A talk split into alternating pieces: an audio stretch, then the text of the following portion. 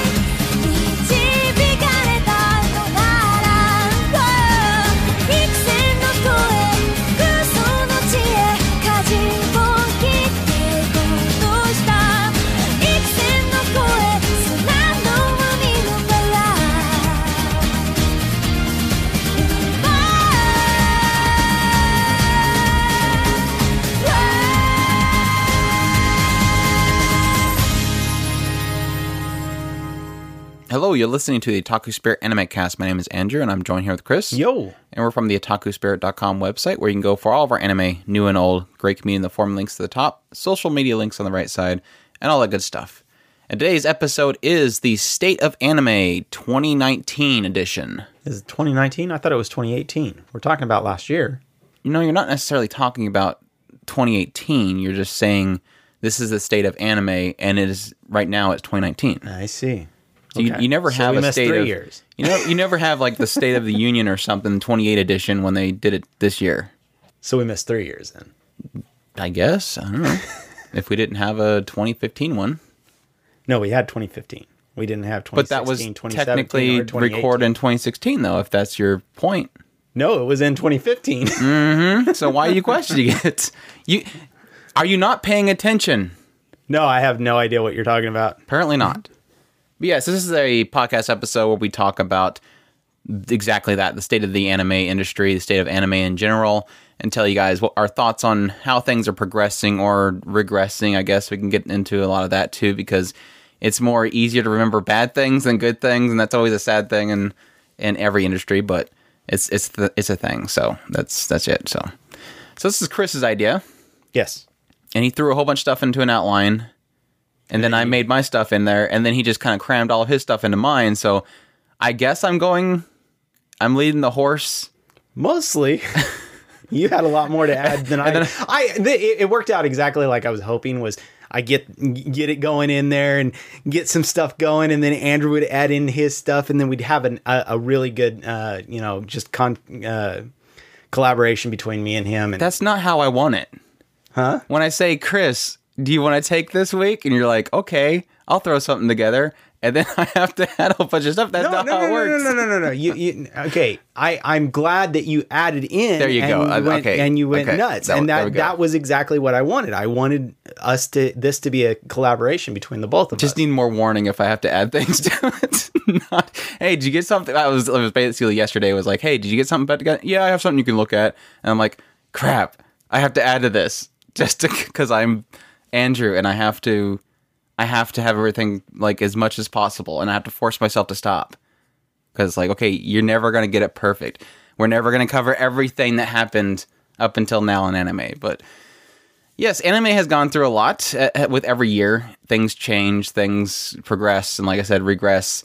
And this is where we kind of talk about how we see things are moving, the patterns we're seeing, what we think about certain things evolving in the anime industry. Talk about some, is isekai taking over anime? We'll talk about buyouts. We'll talk about certain companies and their directions they're going. All that kind of stuff is all kind of mixed into there. So, yes, as Chris alluded to, what's our notes about this year? This year, okay, I'm a little bit lost. That's what I said, notes through this year. Like I said, mentioned earlier, the last one I could find as I was nosing through there, I think we poked in and said it here and there on one or another one, but The last one that's actually recorded on our site is 2015. So I'm guessing we missed 2016 and 2017. But this is really kind of more, it's just kind of us talking about things that we like or dislike throughout the course of the year, kind of more to get a discussion going on of things that, like Andrew said, hinted at, that we see happening over the course of possibly into the future, and what we like about it. Yeah, I think for the most part, most of our state of animes end up being in discussionals and deliberation podcasts where we talk about how we think things went for the year or whatever. So, which is pretty much what we usually do in our deliberations, where we talk about anime specifically. This is what we enjoyed or didn't enjoy about the previous year. So we hopefully won't repeat ourselves too much. But there will be some things in here because we're going to go through like, okay, here's the biggest piece of news. We already talked about how Sony bought Funimation. We're going to talk about it here because we want to talk about how that's affecting the industry so far and some patterns that we see going on with it. So yeah, and it's also nice that this is the idea behind this is separate from our top list, which, like Andrew said, we kind of go both ways when we say this trigger is doing this, and so we really like that, and then we talk about that particular thing, but. It's included in a big old long list of things that we're talking about as far as this show is the greatest ever. And so we just kind of to separate the two so that you guys, if you don't want to hear about this as a whole, you can just shut it down right now. That's every podcast episode. I don't want to hear about the reviews this season. I'm going to turn this off.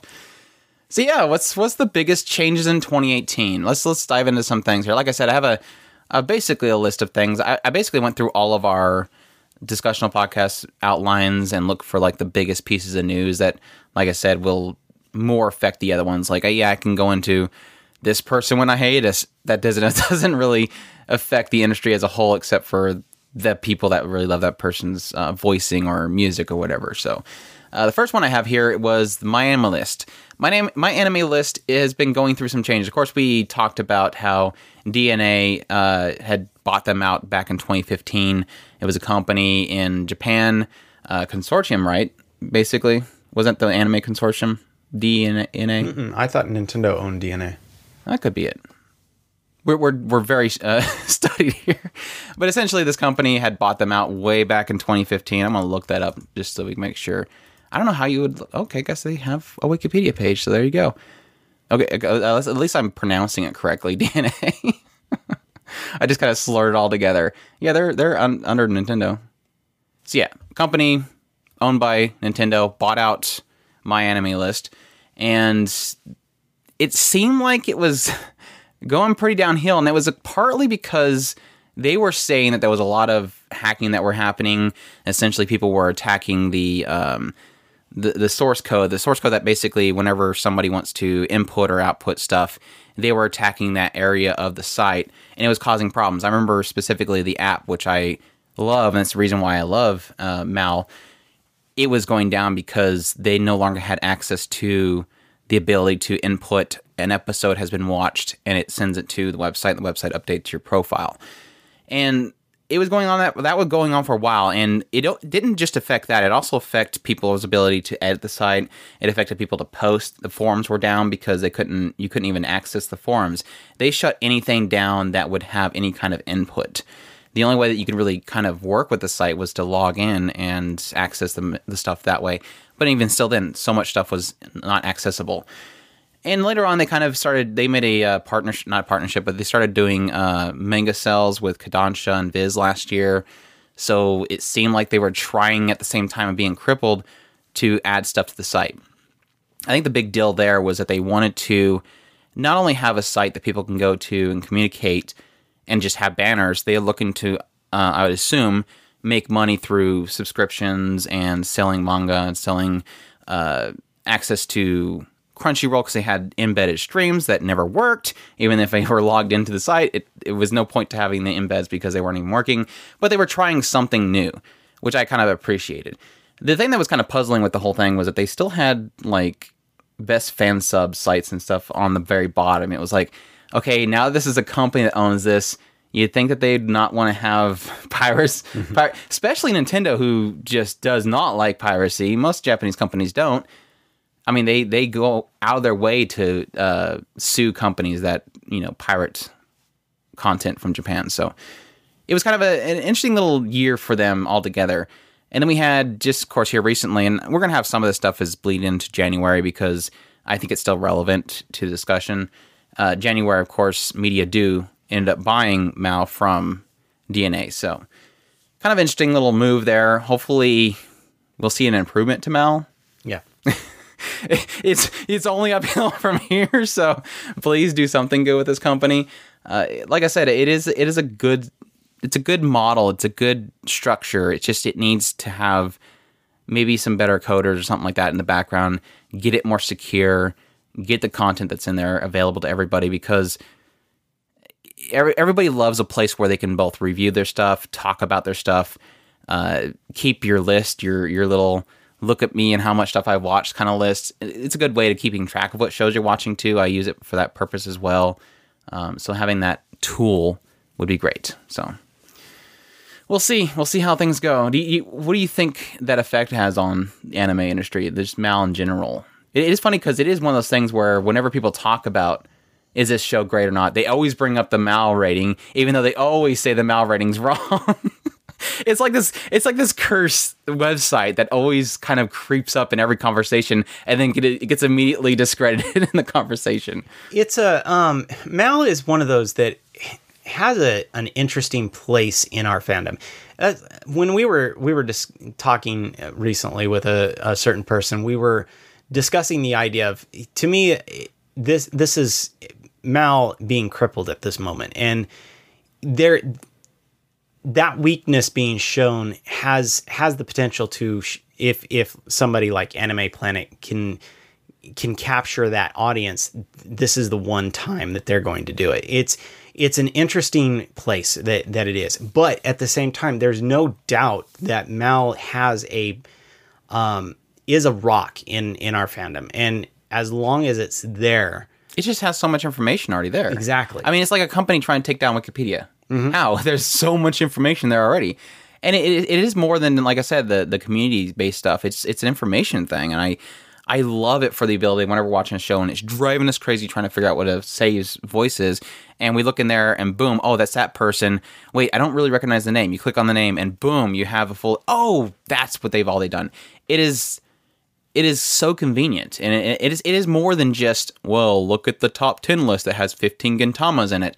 It's more than just that. It's more than just the aggregated rating that everybody discredits. It's an information base that is kind of priceless in a lot of regards. And I think a lot of people take that for granted in most cases. Yeah. Being able to look up a director and what the director's done, I mean, I'd be pretty lost without it, because honestly, whenever I do outlines that we do, I'm constantly, yes, I'm cross-referencing with, you know, Wikipedia and sometimes Anime Planet and other sources. But for the most part, that's the first place I go to. And when they were crippled, it drew me crazy. It made my outline creations like 10 times longer. Yeah, it was not fun during review seasons when it's one of those things, a huge list of information. You know that 99% of the time this site is going to be updated, because the people it's so open source in one respect that everybody is constantly updating that, and that is a really, really high key in what it does. And that's one of the things that makes me fear. I mean, it was probably the fear back when DeNA had bought it, but it's the fear now with Media Do. It's like, what are you going to do with this? No pun intended. What are you going to do with this thing? Are you going to slap more obnoxious banners on there that send EXEs at you? Are you going to turn into a buy platform? What is your intent with Media Do in the end? And it's something that's only time will tell, because no matter what they say now, they can always change it 2 days later when they go, hey, we want to make more money off this thing. How can we do that? So it'll be interesting to see the future of MyAnimeList, even if people don't like it. Just don't look at the ratings and don't look at the top list. I don't. I really don't even take any. It's always one particular number, and I know that is playing into the same thing everybody else says, but I literally go there just for the information. I really don't care about the numbers on there, so...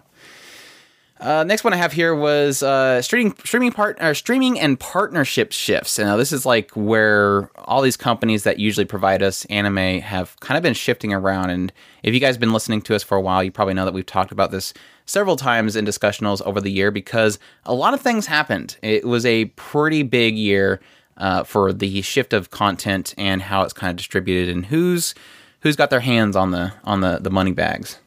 The first one I have here is I'm gonna put it under Sony.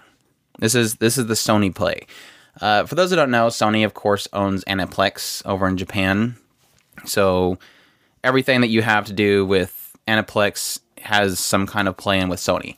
Of course, here recently we found out that Sony has bought out Funimation. So that was a very huge change in the anime sphere, of course, because now Funimation's under a new umbrella. They claim, of course, like with any other buyout, nothing's changing. But yeah, okay, we'll see.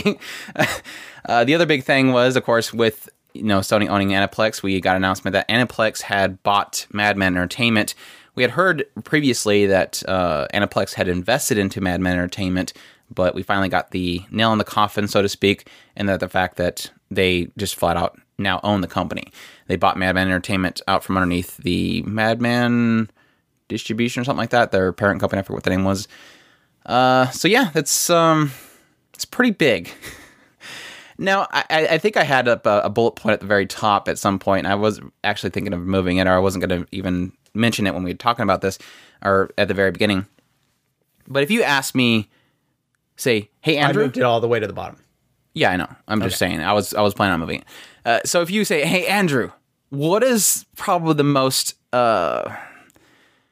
fearful thing that happened in 2018 with anime?" If you asked me that, my immediate reply would be just one word, Sony, or one name, technically. I am very uncomfortable with Sony right now. If you guys have listened to us again for a while, you know that we've talked about some happenings with the PlayStation platform, where essentially Sony had moved their headquarters to California. And Japan, in particular, the developers were having a lot of issues with communicating with Sony because they were having to translate everything into English and explain their game and explain the content in their game to people in California. And I don't think it's any big secret that people in California have certain political leanings, and that caused a lot of issues because whereas they wanted to have, like a Senran Kagura was one of the big ones, they were having to change it and censorship it. It was happening with Dead or Alive. It was happening with a lot of visual novels that had more adult content within it. So that was kind of a big, huge scare that was happening over the last year in the gaming sphere. Now, what's to say it does not affect anime? Now, the weird thing is even though I say that, I have not seen any signs of this happening with Aniplex titles. And like I said earlier, they own Aniplex. So, and A1 Pictures in a sense, because A1 Pictures is under Aniplex. So, even though I say that I have a fear there, the fact that I have not seen Sony affect A1 Pictures and Aniplex titles in general makes me kind of hesitate making these comments, because it's been around for a long time, and nothing shows signs of that. So on one hand, I don't believe they will affect Funimation in any negative way. It's still kind of that fear that I have. If they're doing this to... Now, it is probably a case of it's just Sony Computer Entertainment branch of Sony is doing this kind of stuff with PlayStation, and Sony Computer Entertainment has no holding whatsoever on Aniplex or Funimation. Maybe that's the deal, and that's the only thing I think of. It's really hard to kind of discern where the branches lie and how they communicate to each other, or how high up in the tree it's actually affecting things. Right. So that's my concern that I had there, and I will say with some recent happening with Funimation here recently, I'm thinking it's just kind of a grassroots level. It's not something that's high up that's causing this, so I'm, again, going to hold my judgments there. But it is a concern. I think the only thing that's kind of a positive thing that came out of this whole situation is, of course, Sony does technically own the Blu-ray, or they're part of the Blu-ray ownership of the Blu-ray patent, whatever you want to call it. Right. And here recently, Crunchyroll, when they announced that, here part 2 of Re:Zero is being released, they said, oh, by the way, Funimation has agreed to replace the first disc of Re:Zero part 1, or not, the entirety of it. And so, again, I don't know, but maybe in the back of my head, there's this thought of, oh, well, maybe Sony said, hey, dudes, we're getting a bunch of complaints up here about this, and we just bought you. Fix this crap. But I'm more leaning to the idea that was Crunchyroll going, dudes, nobody's going to buy part 2 unless you fix this crap. Okay, we'll fix it. So I went out and bought it because I didn't want to miss out on limited edition, even though I knew there was a risk that I was going to get an old bad copy. And of course enough, I did. So I've contacted them already, and I've already set up the whole process of having to pay to ship the disc back to them after I just paid to buy it from them, like not even 2 days ago. It's like, why did you put the disc on the stuff box? Anyways, that's just a side rant right there. I'll just put that over the side. I don't blame you. There is this aspect of it, there's a root in a big company or conglomeration, whatever you want to call Sony. If this root is over here, or this one branch over here is doing this, why would it not affect the rest of the system? And so I share your concerns. I think that this is really something that I worry about, because as much as I want this artwork to get to me as pure and untainted as possible, the very idea that somebody could alter it in some way, shape, or form does kind of irk me in just really not good ways. Well, the big thing, and I could probably leave this as kind of that final thing to chew on, is the big thing that it immediately pops out in my head is, with having the singer Kagura guy actually come out and say, look, I didn't think this was going to happen yet, and now it's going to probably be the norm across all platforms. It's like they're pushing this normal, this is what you need to have as a standard. And with Sony having such a huge majority of the market with the PlayStation 4, they have the ability to push out that norm. Granted, technically, like we've mentioned we were talking about that, Nintendo's saying, come on over here. We're not changing. We literally have, the only game we have of Sengoku Kagura is only the thing that you remove from Sengoku Kagura. So come on over here and play it here. So, which it's kind of funny, because there's always this one company that says, well, I can provide that. Well, and that's the funny thing. That's what they need to understand. There's going to be always somebody that says, well, then I'll provide it. And what I was going to say is that was the irony in the fact that Nintendo lost a huge portion of their market to Sony for the exact same thing. Yeah. That was a big thing with the Wii U and everything. It was like, I hated the Wii U because every game they were sending me was censored. This was boob slider in Xenoblade Chronicles X. Why? This went back farther than that. I'm just saying here recently. Yeah. But yeah, it's been going on for a long time. I mean, technically, yeah, back in NES days, it was green blood with Mortal Kombat and stuff, so... yeah, Nintendo's changed a bit. I had one other point under here, and it was Sword Art Online.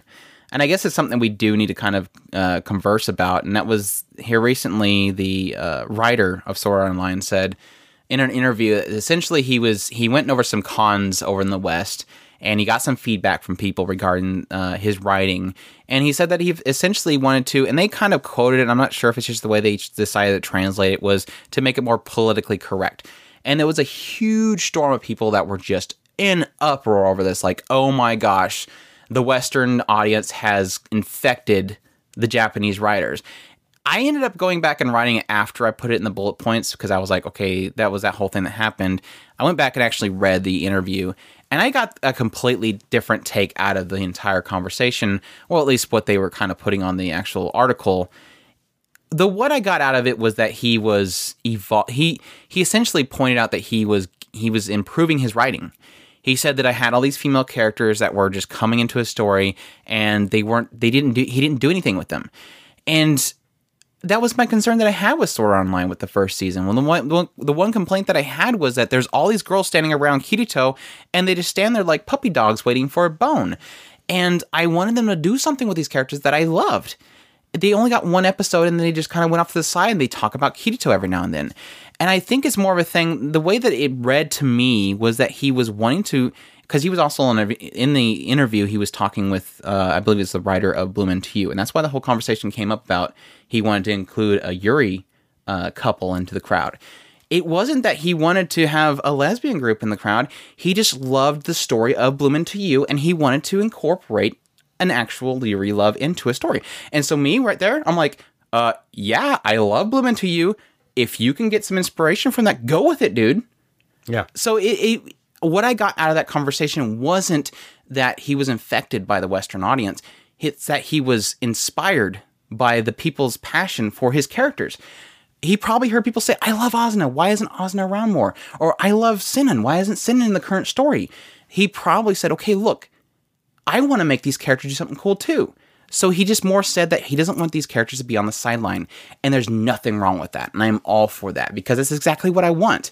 And so I think it's just he's improving in his writing. I don't think it's again, Sword Art Online is under A1 Pictures, which is under Aniplex, which is under Sony. So the reason why I put it in the bullet point was that reason. And I was kind of trying to see if I can draw a correlation in my opinion. And I can't because, like I said, I think that was just him as a writer evolving, which I think is awesome because I want to see him improve and do some great things with this story. So, yeah, I guess we beat that to dead horse. You did good. Sony has been covered, which I guess, like I said, it is a huge part of it. There's tons of A1 Picture titles out there. So Sony's involvement in that is always important. That correlation that's going to come with Funimation. What's Funimation's future going forward? Because that was something we talked about when Sony bought Funimation was like, okay, we just got off of this whole drama about Aniplex taking all these titles back from Funimation that were like, you know, Full Metal Alchemist was a big one. Right. And now they own essentially Aniplex and Funimation, the same company. What are we going to see Funimation titles become Aniplex price? We haven't seen that yet. So there's like an important thing to kind of point out, even though we were kind of going, what's going to happen going forward? We haven't seen that effect happen yet. And I'm really curious why. Because you would think it would be in their interest if the reason that Aniplex does that is because they don't want back importing. Why hasn't Sony yet gone to Funimation and said, yeah, what we're doing with Aniplex, we want to do that with same with you. So it still boggles my mind, the entire idea of them taking their licenses back. I mean, If they're technically owned by the same company, it's like, okay. Well, this is before they got bought.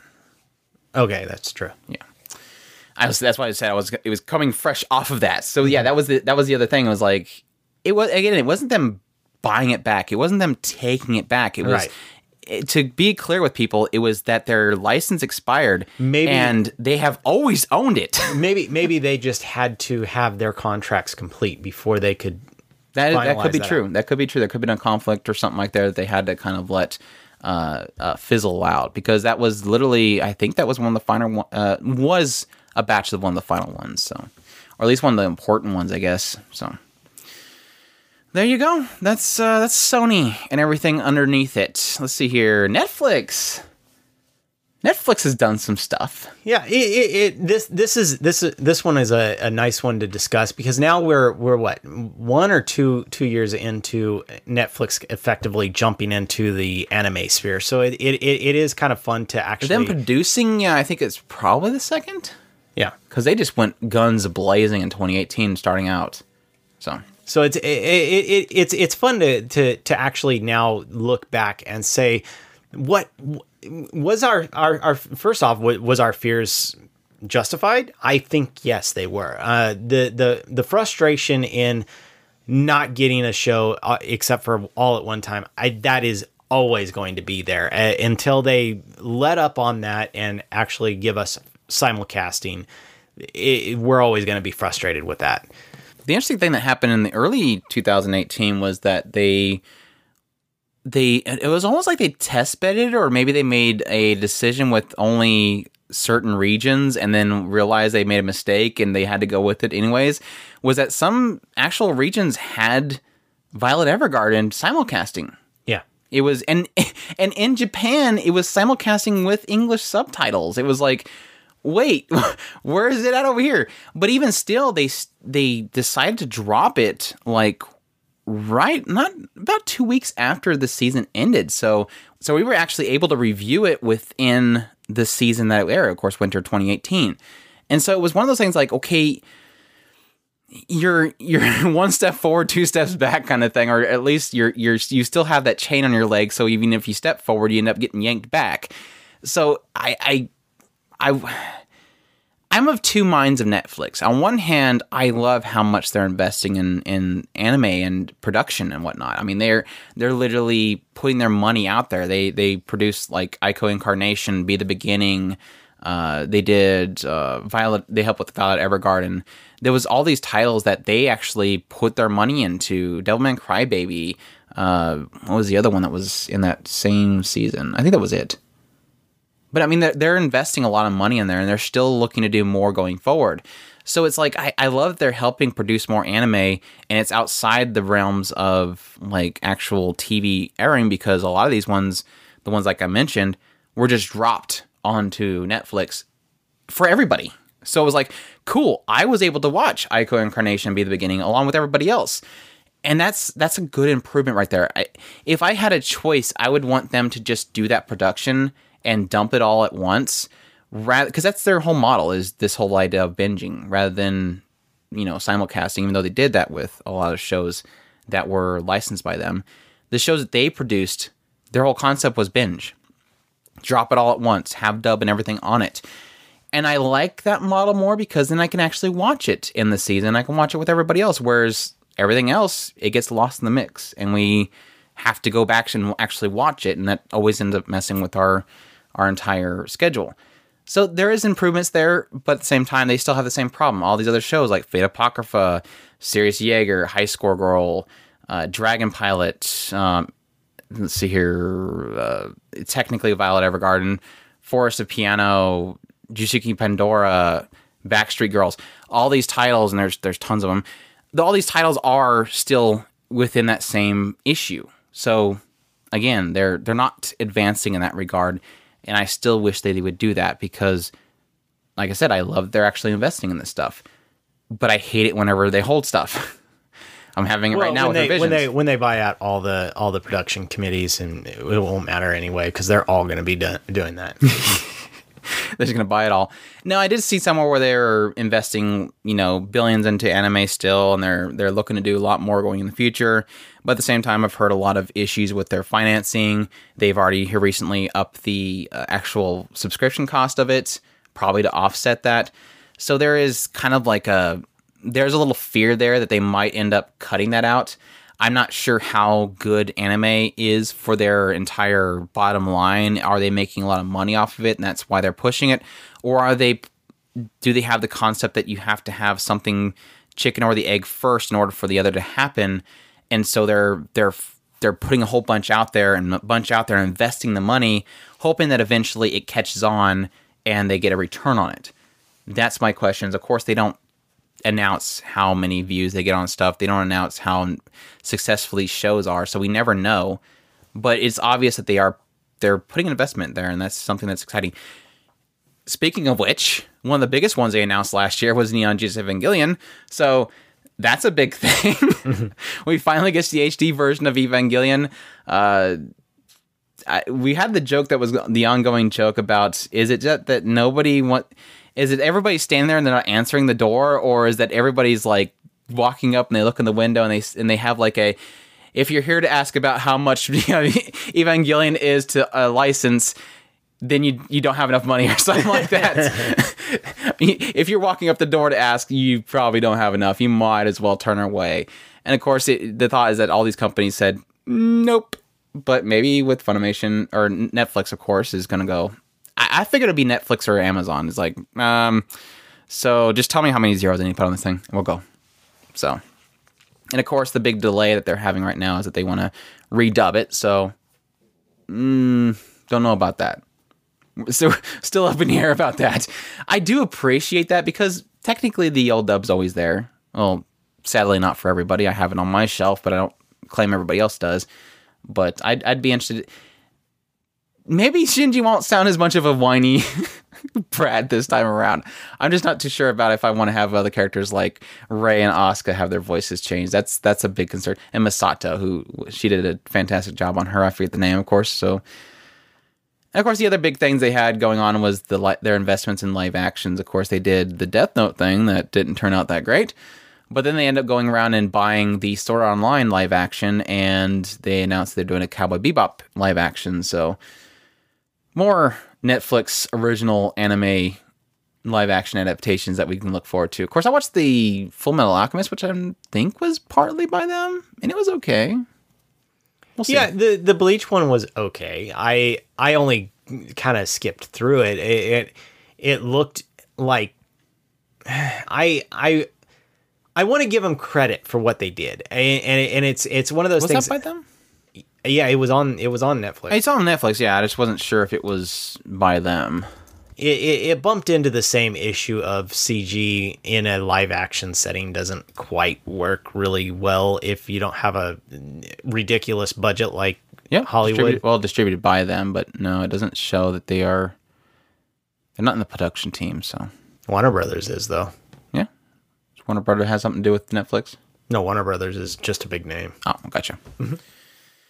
So yeah, that's I like the Godzilla films, but I don't think that was Netflix either. So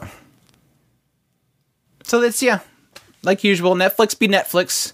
So it's like I can't really claim that we've seen any kind of improvements from them or their effect on the anime industry because they affect the anime industry because of the fact that it's another company that's putting their money into the industry, and that's always great. They're another company that distributes, and more importantly, they're a company that's focused on worldwide distribution. So if you can take anything from Netflix, it's the fact that they're going out of their way to point out they want this stuff to be worldwide.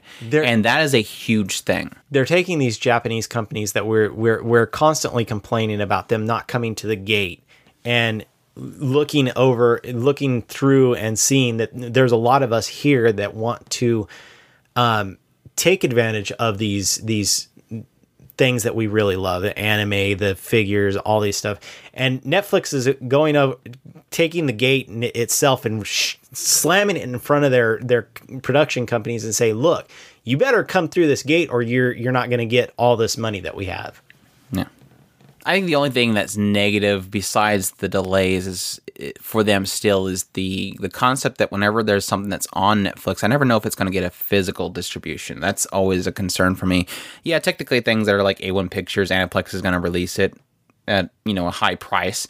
But there's other things that that they actually invest into. Ico Incarnation, Be the Beginning. Who's going to distribute that? Netflix produced it. It's not a company that owns it outside of that. So who's going to distribute it? Are they willing to sell these licenses for distribution to other companies like Sentai Filmworks or something, or are they just going to be? I mean, there's no gain to them. They want you to go to Netflix and watch the show. They don't want somebody to buy a Blu-ray of it. So there's that concern that I have is like when there comes a day when there is that really knock it out of the park show that Netflix has created themselves and put their money out there, and there's no other person like. I know that I'm going to be able to get Violet Evergarden because it's Kyoto Animation. It's probably Ponykin, I believe, is going to end up releasing it. But what's going to happen with, again, a show like Be the Beginning, if it ends up becoming this really huge thing that I really, really love, what's going to happen with Evangelion? Are they going to find somebody to distribute it? Or is it just going to be stuck on Netflix? Because, again, they get no gain by physical distribution.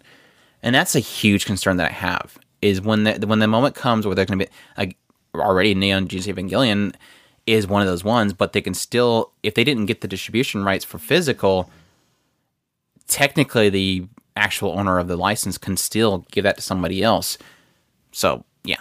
Anyways, I'm running in circles. Speaking of, we I guess we could have mentioned this when we were talking about Sony and Funimation, but I guess it kind of is in a completely different park on its own. Funimation broke up with Crunchyroll. Now, in hindsight, there's the possibility that there was something there having to do with Sony. Now that we can look back on it now, we can honestly, consider the idea that maybe the breakup between Funimation and Crunchyroll was because Funimation was about to be bought by Sony. Makes perfect sense because I can see Sony going, look, we're buying this company and we don't have any control over Crunchyroll, and you guys are too tied in with each other and we can't take that liability, so you're going to have to break up. I mean, if you want to be together with us, we're buying you technically, so you don't have a choice. You're going to have to break up with Crunchyroll. And then Funimation's like, sure, because we're being bought by Sony. So yeah, that was a big shocker because, well, technically the whole partnership in itself was a huge shocker to begin with, and we got cozy with the concept because it was really cool because everything that was in Crunchyroll's catalog was for sure getting like physical releases and dubs, and everything Funimation was easily accessible on Crunchyroll's platform. You didn't have to have a Funimation account. There was all these bonuses to the entire partnership, and then out of nowhere, once we got comfortable with it, it all kind of fell flat on its face. And you kind of still see some dubs happening with a lot of Crunchyroll stuff, but I think that's probably more because they probably had still, contracts they still had to fulfill. But it'll be interesting going in the future if we'll end up seeing the two of them still doing things together. Of course, immediately following that was the fact that Crunchyroll got with Sentai Filmworks, or technically HIDIVE, and so even though they lost all of Funimation's catalog from Crunchyroll, we got Sentai Filmworks catalogs thrown into Crunchyroll. So supposedly they didn't have a lot of love lost. They did not get along real well, apparently. I don't. That was there's a side of me that says I'm not surprised by that. Yeah, increasingly every day I'm less and less enthusiastic about Funimation in general. So there's very few things coming out of Funimation in the last 10 years that even is positive. Their physical releases are garbage. They do a lot of problematic dubs. The only benefit that I see in Funimation is that they do dub a lot of stuff, and even though I don't watch dubs, I do want the dubs available to those that love dubs. So it's kind of I want to like this, but you make it hard, Funimation. and that is one of those frustrating things, is I love the idea of what Funimation is. I don't like a lot of what Funimation does. Does that make sense? Mm-hmm. It's pretty much the same thing I'm saying. Of course, Crunchyroll was not without their own buyouts. They ended up having Elation, their parent company, who is owned by OtterBox, which is their parent company, was bought out by AT&T. So it'll be. I have not seen anything really big come out of that whole decision. So unless there's something happening that I see beneficial that is actually a cause from that, or a result of that I'm not aware of. So that's a thing.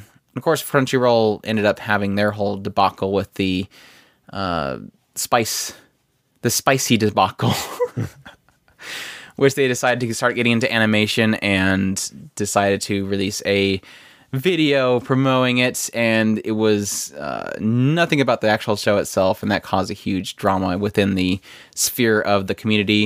And they, in a result, decided to improve their infrastructure to offset people's complaints about them not putting the money that everybody subs to them into the actual architecture. So at least we got... I don't think it's an improvement of the actual video streaming player because it doesn't control like I want it to, but everybody else seems to like it, so good on them. I just stream everything on my other platforms, so I don't get the whole browser thing. Well, I get the browser thing. I just don't get using that as your main consumption of anime is a browser. So, yeah. Anything else to add on that whole thing? No, I think that we hit it pretty much. I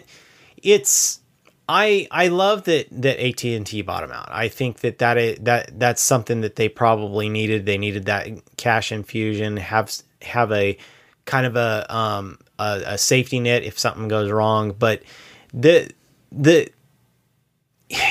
it's kind of like, I like what's going on up at the top. I'm still a little bit concerned about the little lower things, but let's just keep an eye on it and see where it goes from here. Just like with the Netflix thing. I guess the other thing that's kind of interesting to think about is AT&T is technically in the same umbrella as DirecTV. I don't remember exactly which one bought which. I think AT&T bought DirecTV or Direct. I think so. I think AT&T is the top one.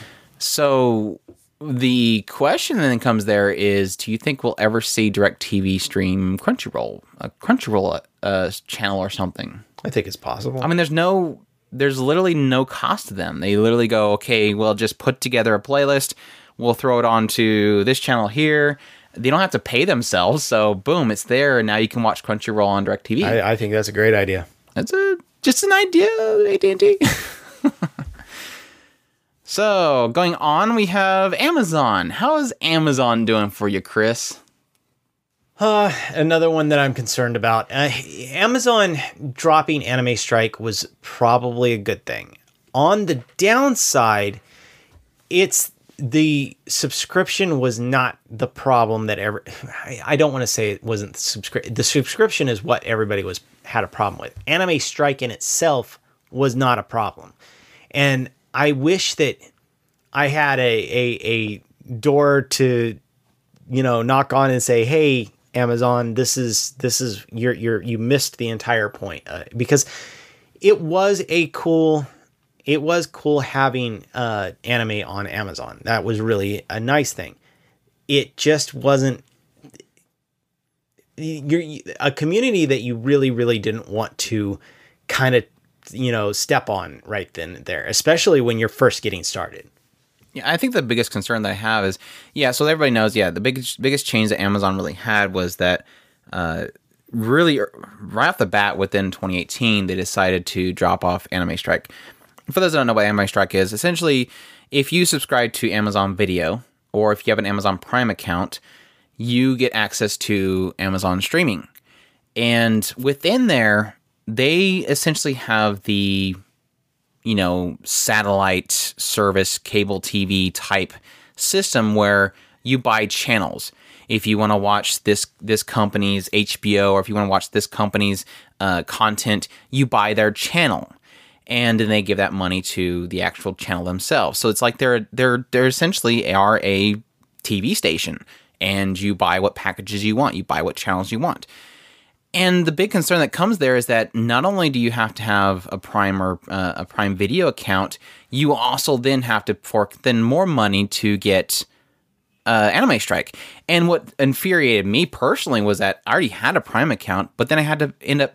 And I always watched the shows on Amazon, but then suddenly out of nowhere they said, oh, by the way, if you want any of the newer shows, you're going to have to start paying us more. And it's like, I'm already paying you $100 a month or a year. And then on top of that, now they've changed it, so you have to pay more a year.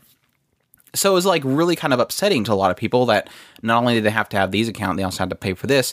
And that was a huge thing when you consider that they were only getting maybe 1 to 4 shows a season. That's a lot of money to ask for when that's all you're providing. Now, if you were to have, Crunchyroll's catalog, it's a completely different story. But probably the bigger concern was the fact that it's got region issues.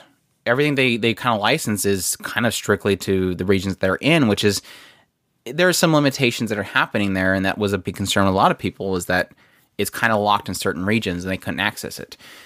So yeah, by the way, again, they ended up dropping off Anime Strike altogether. Now, how has it come since that point? Now, all you have to have is a Prime account or Prime Video account. I think it's sad because at one point I liked that, again, Amazon was another company plugging money into the anime sphere. But on the other hand, it didn't seem like they were dedicated enough. It's almost like they were just kind of halving it and expecting people to jump on board. And it's like everything else, everything with Amazon is there's certain things that, they invest into and they totally take off with it and they support it and they make it better. But then there's all these other side things that Amazon gets their hands into and they don't put enough effort into it and it ends up breaking it. And that was one thing with anime was that it felt like that for them. So the moment that Anime Strike kind of disappeared, their catalog is kind of dwindling. Some seasons, you'll get maybe 4 shows a season, and that's great. But then there's other seasons where it feels like they maybe have 1 or 2 shows. This season, I think they have 4. Dororo, Kokori Circus, Kiminikusa, and something else. which is a huge contrast to some season where they've had, you know, 4 to 6 shows. And that's, so again, it's almost like they never really put all their desires out there and try to make it something successful. And that's always been kind of a limiting factor for them. So yeah, I almost want to say Amazon, just give it up. Because like I said, it sucks to have, you know, 3 titles over here. Nobody wants to subscribe to this just for 3 shows. It's great for people like me who I've already got a Prime account for shipping and stuff like that. But it sucks for everybody else that doesn't want a Prime account. They have to fork so much money for 3 shows. So I was hopeful at some point for them. But now that I see it, they're not really investing into it anymore. It's like, just stop. Just step away. And we already know that Noitamina is no longer exclusive to them, because that was a big thing for them, was we love Noitamina shows. So it was a given that we would watch everything on that they would put on there for every season or so. There's a Noitamina show there. We're watching it. Now with The Promised Neverland, it's on Crunchyroll too. So that's pretty much it is only on Crunchyroll. It's not on Amazon at all. So that's a blatant, obvious sign there that they have lost the Noitamina exclusivity. So, yeah, well, just give it up. just walk away already. You give it a good go. Just walk away from it already. And I almost wonder if it's like Netflix. Are they seeing a return on it? I mean, is there a reason why they're still going with it? Is it there's this one room where this one guy works on the anime and he's like, yeah, we're doing great, tons of views, boss, yeah, we're doing good, yeah, all right. I think that just keep a couple shows on there so he keeps his job. I think the anime strike thing probably bit him a little bit harder than they thought. And again, I don't think they really necessarily said, but it's like, is it a question of, was it the negative feedback, or was it just that they lost so many subscribers, they weren't getting enough, and they said, look, we're getting so much less here than we were before. Again, I tell a lot of people that the way that Amazon works is completely different than most businesses. So there's a lot of cases where they just want to kind of shoot for volume rather than actual huge profits. And maybe that's what they're shooting for, and they're getting that plenty. So, yep. That's Amazon. Just keeping it going. Speaking of Noitamina, Twin Engines took off on anime over the last year, and that's a huge one to kind of point out. Now, not always successful, but for those who don't know, Twin Engines is basically a company that was created by a previous leader of the Noitamina block. Was it Fuji TV? And of course, again, like I said, we love Noitamina block. It's basically a late night anime channel. It has like these very artistic shows, often very adult type shows that often tell just kind of very unique and awesome stories, and sometimes very artistically. And that's Koji Tamamoto. And he ended up creating Twin Engines. And Twin Engines is a production company, and they, of course, produce anime. And you probably know them by the fact you started watching a show, and immediately right off the bat, there's a bunch of weird CGI-looking guys on CGI motorcycles, and they drive off in the distance. That's a Twin Engines-produced anime. And we only knew them before because they were doing work with Genocidal Oregon, as part of the Project Ito, and they also did co-produced Typhoon Noruda. I'm surprised we have not watched that one yet. But anyways, they were just doing movies, and out of nowhere with 2018, they just pretty much every season, they started knocking out another show. Now, we started things off a little bit rough with Kokkoku, which was intriguing, but had some issues, but they did that with Gino Studio. They also did Geno Studio with Golden Kamuy, and they, of course, did a second season of that. Again, had its issues, but there were also very intriguing stories. And then later on, they worked with Valen with Karakuri Circus, and then they started working with Dororo with Mappa here with this previous season. So it took them a while, but they're finally getting some really good stuff. It's just my opinion. I know a lot of people love Golden Kamuy. Now, and in here, this next year, they're going to be working with Wit Studio with Vinland Saga, and that's, like, massive hype for me.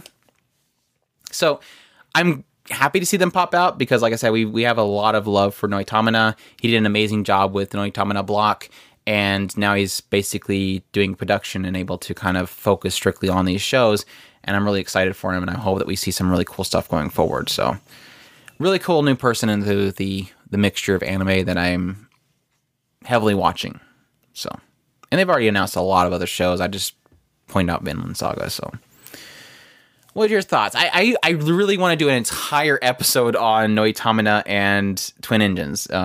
Eventually, I will try to deep dive into finding whatever I can find about them and Koji and all that kind of stuff. Noitamina is actually a very interesting kind of thing within our sphere of what we watch, and mostly because it started out as a josei block, and it morphed into kind of an artsy block, and so it's a really interesting thing that just is a lot of fun to deep dive into. So I don't blame you on that one. I wonder when did it finally jump onto our radar? It had to have been Katana Gatari, no? Because we didn't technically pirating that one. Yeah, we weren't watching it that heavily when Katana Gatari came out, but it just so happened to be that it is one of those that was in the Noitamina block. I want to say it was your line April when Noitamina Terra Resonance I think was when Noitamina block finally, when I finally labeled that, that block as Noitamina block. And I think it was with Terra Resonance. Yeah, and it's funny because even if you go back, it shows that we watched like Silver Spoon. I love Silver Spoon. Samurai Flamenco. I really need to go back and watch that one again. I think that we would feel a lot different about it. It is one of those ones where when you look back on the list, it's funny. It's one of those things where we look back on the list, you're like, oh, that was a Noitamina. Yeah, Katana Gatari. Even things like Bunny Drops, like, oh yeah, an Anohana. Yeah, Wandering Sun was on there as well, for those that love that show. Yet to watch it. That's the only reason I'm saying that. Tokyo Magnitude 8.0. Eden the East was on there. There was a ton of shows, even before we even... I think, yeah, the first one they had was Honey and Clover, for those that were huge fans of that one. Again, yet to fully watch that one. I watched part of it. So yeah, it's a block that just has, just like I said, it's always more adult. It's always more it's either more adult, more artistic, or just has like a very unique story that it wants to tell. There's very few times that it's just a straight fluff show. Even with stuff like Watakoi, it still has like that feeling of adults in it. It's not just a rom-com. It's a very solid lineup. And even when Punchline came out and everybody was discarding its first couple episodes, we kind of kept with it. And then again, it hits you. And it's like, oh yeah, this is Noitamina block. There's something here. So I guess Nana Buried Treasure was the only one that was kind of like a, why was that there? Well, that's like I was getting ready to say earlier, is like Galileo Dona. I love the artwork on it. I didn't realize why I loved it at the time, but now that I know a little bit more, it's one of those that I kind of want to look back at it again, but oh man, did we dislike it at the time. Yeah. But like I said, I want to do an entire episode on them. Like I said, I'm glad Noitamina Block's still there. I'm glad that they're still hopefully going to keep the pedigree that Koji kind of, was a leader of Shippet, and whatever he kind of pushed them to do that was successful with Noitamina. But I'm glad we also have now, here's another production company that is headed by the guy that was kind of a part of that team, and that he can kind of, now we have two avenues in which we can get, like I said, they don't always have the greatest quality, and that's pretty much up to the studio that they end up working with. But at least that these are stories that are completely unique. As much as I have issues with Golden Kamuy, it's a very unique story. As much as there was issues with Kokkoku, it was a very unique story. There's always these kind of very unique stories with all these things.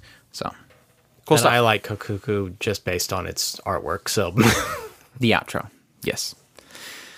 So yeah, that's Twin Engines. Like I said, a really cool upgrade for the anime industry going into the 2018 season or 2018 year, and hopefully on into the future.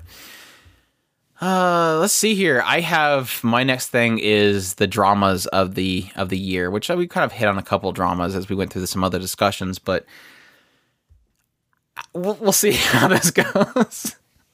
I hope I don't upset anybody with some of the stuff. So I know that some people have issues with some of the stuff we're going to bring up. It's all for good.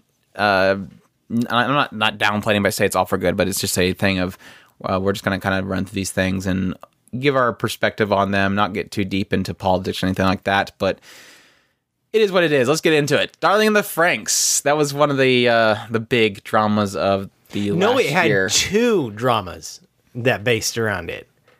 One of them is the easy one. We can knock that one out really, really big. Is Ichigo apparently had childhood friend syndrome, and this was the worst thing ever, to according to a lot of people. And no, it wasn't. It was that 02 was best girl, and nobody could touch 02, and that Ichigo was this girl off the side that was too clingy and ruining everything for everybody that wanted to see 02 and her darling be the bestest ever. And I didn't get it. I didn't get the drama. I was absolutely convinced that that 02 would end up being the next Yuno Gasai, but apparently not, because I haven't seen her take off as much as I thought she was going to end up being. She kind of disappeared pretty quickly. I can agree with there. That, well, of course, that's every season. I mean, that's just like when Trigger did SSS Gridman. I never thought that those characters were going to be around forever. And then with anime, everything is always a month away and then it's gone. So go back to our what's a memorable anime episode that we did, and you can hear my thoughts on that. But no, that was frustrating, because not only was it an issue where, yeah, some people get a little bit, you know, they have fun with things, they have fun with ships, they have fun with wrecking other people's ships, they have their little spouts of who's best girl and whatnot. But it took it to a whole nother level with this particular one, because they had people harassing the actual creators. And that's where it always ends up going, that another level. And it's like, people, seriously? It's just a show. Calm the hell down. Step away from your Crunchyroll app and go outside. This is too much at this point. Threatening the lives of the people who create this fictitious character is a little bit next level in the wrong direction. So yeah, that was interesting. And like I said, we did the episode Drama in the Franxx, and you can get our full perspective there. But I was like, I don't see where the fuss is. These characters are fully understandable what they're doing. This isn't trash writing. It's just it's these characters and who they've grown up with. And none of it made any sense to me. So yeah, that was, and we beat this one to death when we were talking about it. And the other thing that was the sexuality norms and how this was apparently a big to do about how it was speaking to how the world sees homosexuality versus heterosexuality. And I was like, after we were done watching the show, it was like, this isn't really what this was about. It was really more speaking to other things, and it became a lot more than it actually should have been. It was, when it comes down to it, it's just a show. Watch the show and have fun with it. If you want to analyze it and get something good out of it, go for it. But don't turn it into something just because your preconceived notions don't fit into what you think that it should say, and it didn't say what it said. And this goes back to my discussions we had with our last discussion about the Vic Mignogna thing, is it's this, and a lot of these dramas that we're going to go through this list, so we're not going to end up repeating a lot of this stuff, but to get an idea of the gist of my thoughts on this stuff is that a lot of this stuff stems down to just kind of toxicity in social media. And for a minute there, I was kind of considering, do we have this crap going on with the previous years? And yeah, you've probably seen it here and there in a forum or something like that. But if I can give 2018 anything, was like this really huge increase of this toxicity. And it was this idea of just kind of tying everything into something political, tying every writer's thought process, assuming that this is what they're going for, and assuming they're this despicable person. We've seen that with Shield Hero, and it's, again, like I said earlier, it's the reason why I just despise social media anymore, because it's just echo chamber of toxicity, and it's in every fandom, and it's, again, because it's in every fandom, it's going to be in anime as well. And that's something that's diving there. It sucked, because when we were talking about that with Darling in the Franxx, it was like, But that when we were talking about the whole idea of homosexuality and stuff like that, one of my favorite character moments in that entire show was the girl that was in love with Ichigo. Yeah. Her scene, yeah, I agree. She literally, it felt like she had maybe 2 points in the entire, technically 3 points in the entire chart. The very first point that she had where she was, she Wyndham pilot with somebody else, that was a throwaway. Her later episode where she had this confession scene was probably one of the most amazing points in that entire show. If you had, if I had my moments in that show, it's up there and maybe the 1 to 3 point. It's hard to remember all the scenes in that show, but it was up there for the entire show as one of my favorite moments in that show. She was a strong character when they finally, yes, when they finally brought her out and had her do something. And of course the later points in her, what she was doing for the colonies on the later points of the show, which I won't get into because spoilers, she was a huge part in that as well. So she was one of the most strongest characters, even though, yeah, I agree, she wasn't there that much. So it's like one of those things of like, do you not see this cool point right here? You're too focused on trying to turn this into something it's not and say you know what the writer is saying that you're missing these really cool... You're missing anime. You're missing anime. Again, like I said, I contribute that to just the toxicity that's just infecting everybody from politics and social media that's on. Again, I'm not going to keep repeating that. We'll kind of just hit with all the other points. So, yeah. It's going to get repeated. Because it's pretty much this. We'll just kind of tie it in with that. So, Goblin Slayer was another one. Yes, Goblin Slayer late in the year. The show that got popular because people hated it so much. It was so funny because I've seen people complain about Goblin Slayer not being on the Crunchyroll Awards. And I'm not going to point out what I think other people had voted for because I'm only one judge and... Like I mentioned on Twitter, my favorite show of the entire year wasn't even on the list, so you know how much I was able to put in that point system versus everybody else. My favorite stuff didn't even get in the list, so if you're upset about it, there's some judges that feel that way too. It's just, that's their system. But there were people complaining that Goblin Slayer wasn't in the list, and they were pointing out that it was because they were showing that map like early in the year. Like usually, if they see some funny looking signs into the viewership of certain shows on Crunchyroll, they'll throw up these maps, and these maps show kind of like what's the most viewed show of that state. And literally, Goblin Slayer was covering the entire map, and this was early in the season. Why was it covering the entire map? Because everybody was trying to find out what the drama was about. It's not saying that since this show was the most viewed show in its first few episodes of the entire season, that it was the best show of the year. So it's not the best. I love Goblin Slayer. Don't get me wrong. I read the manga. I have the light novels that I want to go through. I love Goblin Slayer, but I don't think it was the best show of the year. Not even close. So take that for what it is. But yes, they had that first episode. Very violent. Very rapey. It was rape. This is something that I'm going to hit on in a later part of our discussion is this. There's a frustration in, because I'm very, very, I don't want to say sensitive to it. I don't like it. I cringe and I despise. Hey, everybody does. Okay. Thank you. This is my newsflash for everybody. Rape isn't good. Nobody likes rape. Yes, there is a small, minute people that are into that, and they are kind of messed up. But everybody doesn't like rape. That's why it's bad. That's why we prosecute people that does it.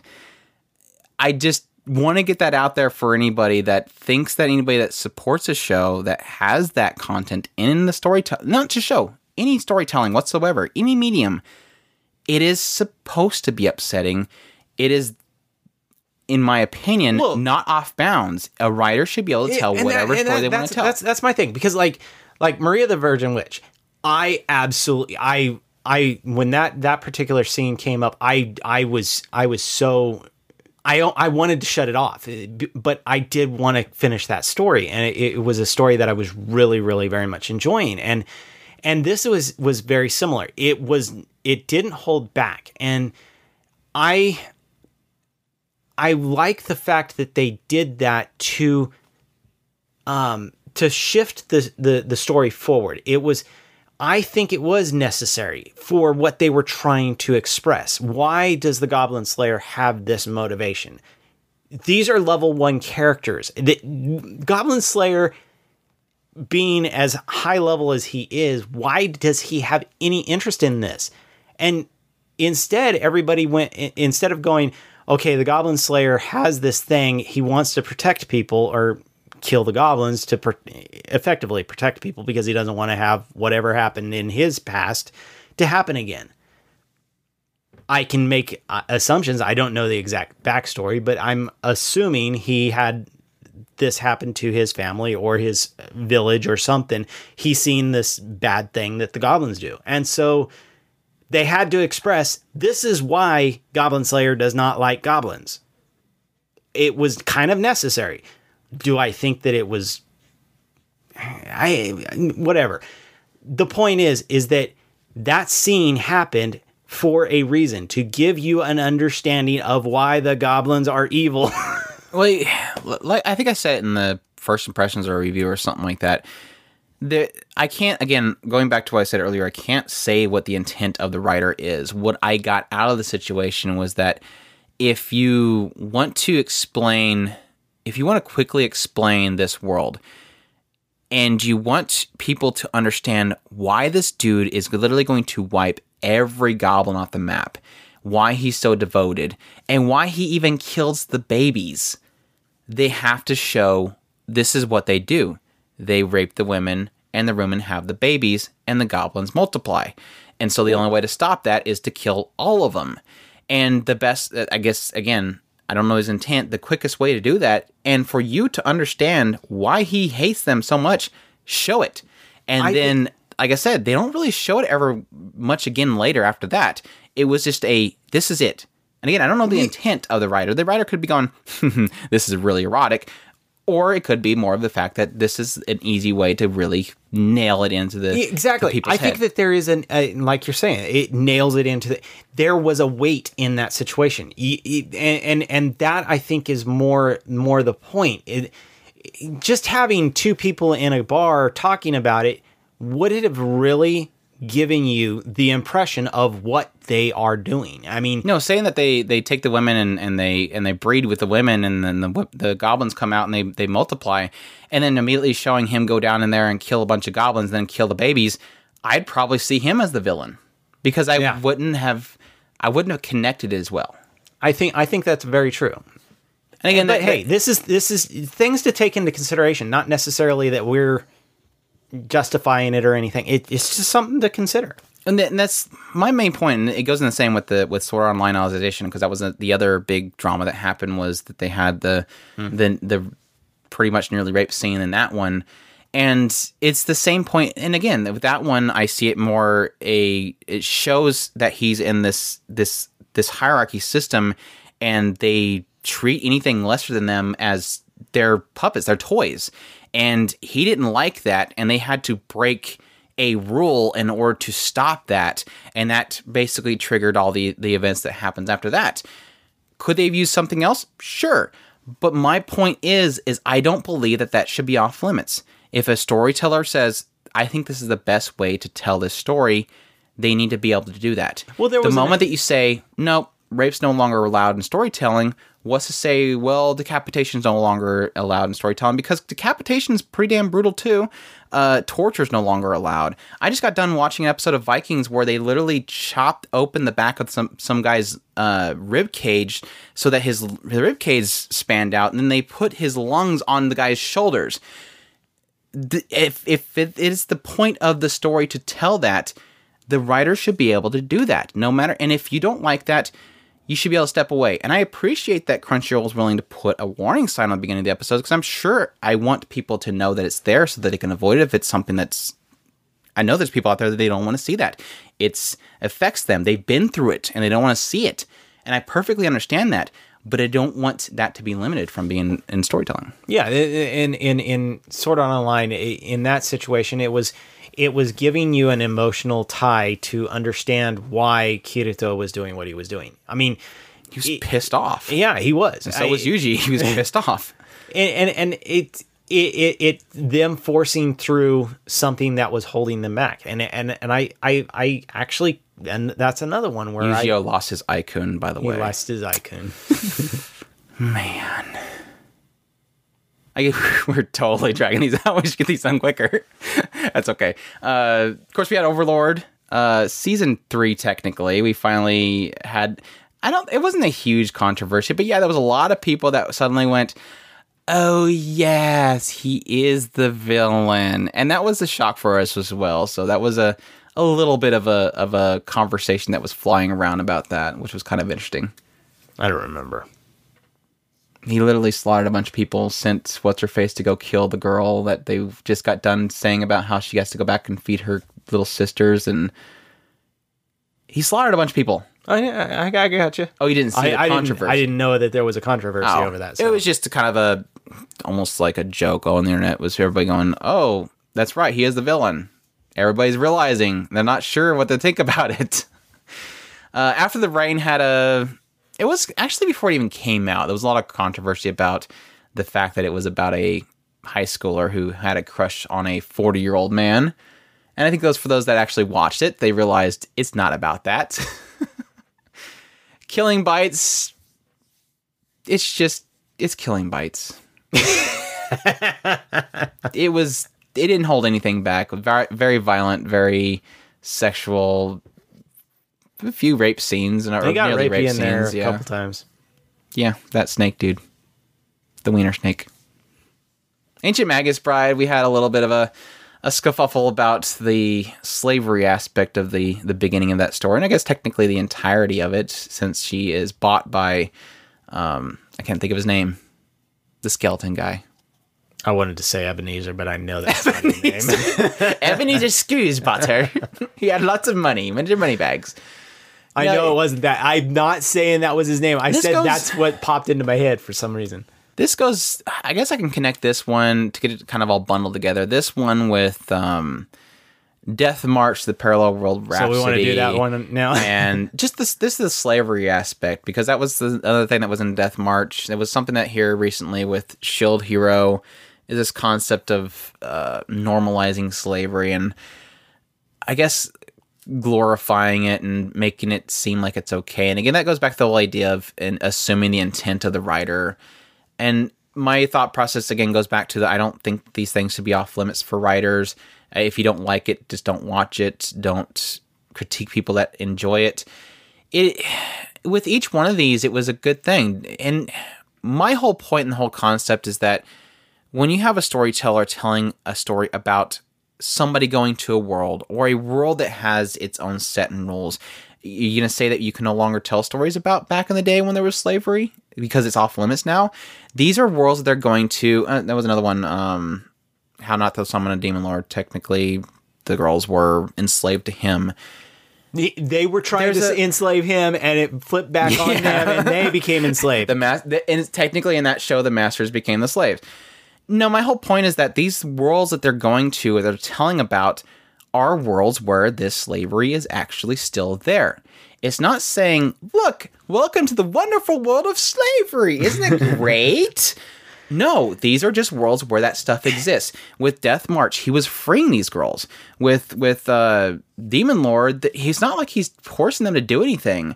With Shield Hero, he's a guy that's in a world that's normal, and he's ticked off, and he just selects somebody and brings her along, they end up becoming close friends. He even chose the one that nobody wanted. Yeah, he chose the one that she was dying, and he got her better. That was the point of the story. He makes her better. It's one of those frustrating things. It's because I have this down as one of the controversies that I noticed, that that this slavery is isekai and slavery becoming a thing. And I do technically agree that we had 3 shows in a span of a year. Yeah, one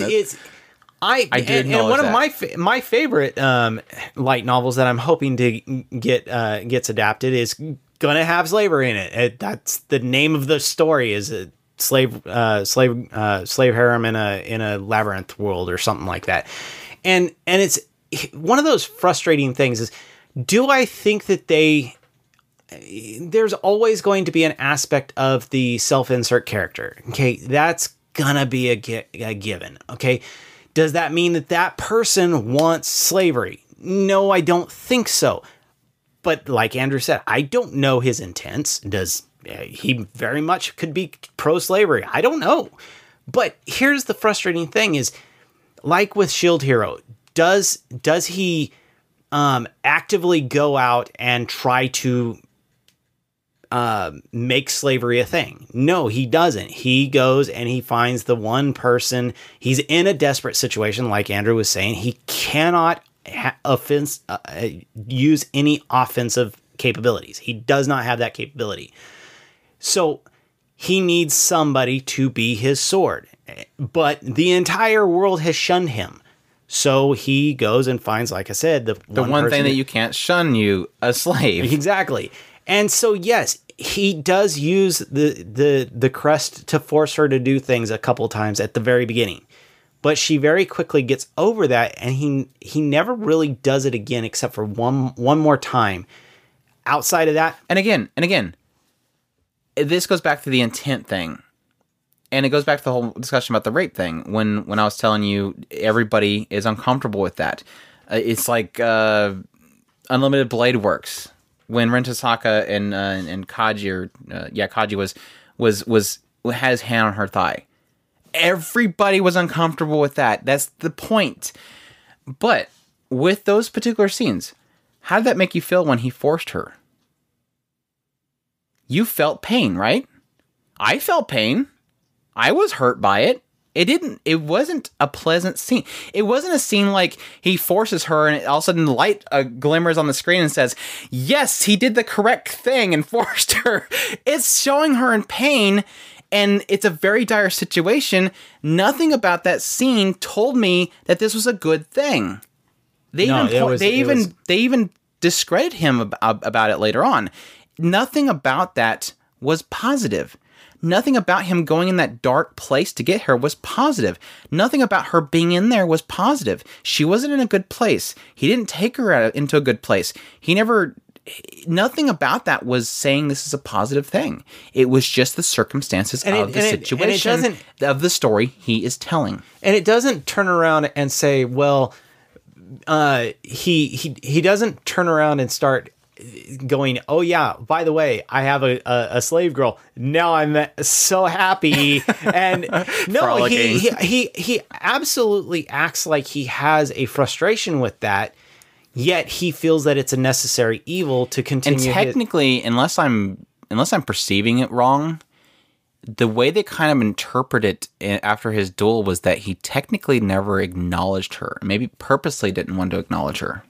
That she had grown up. Yeah, that was one of those things. That the fact that she was...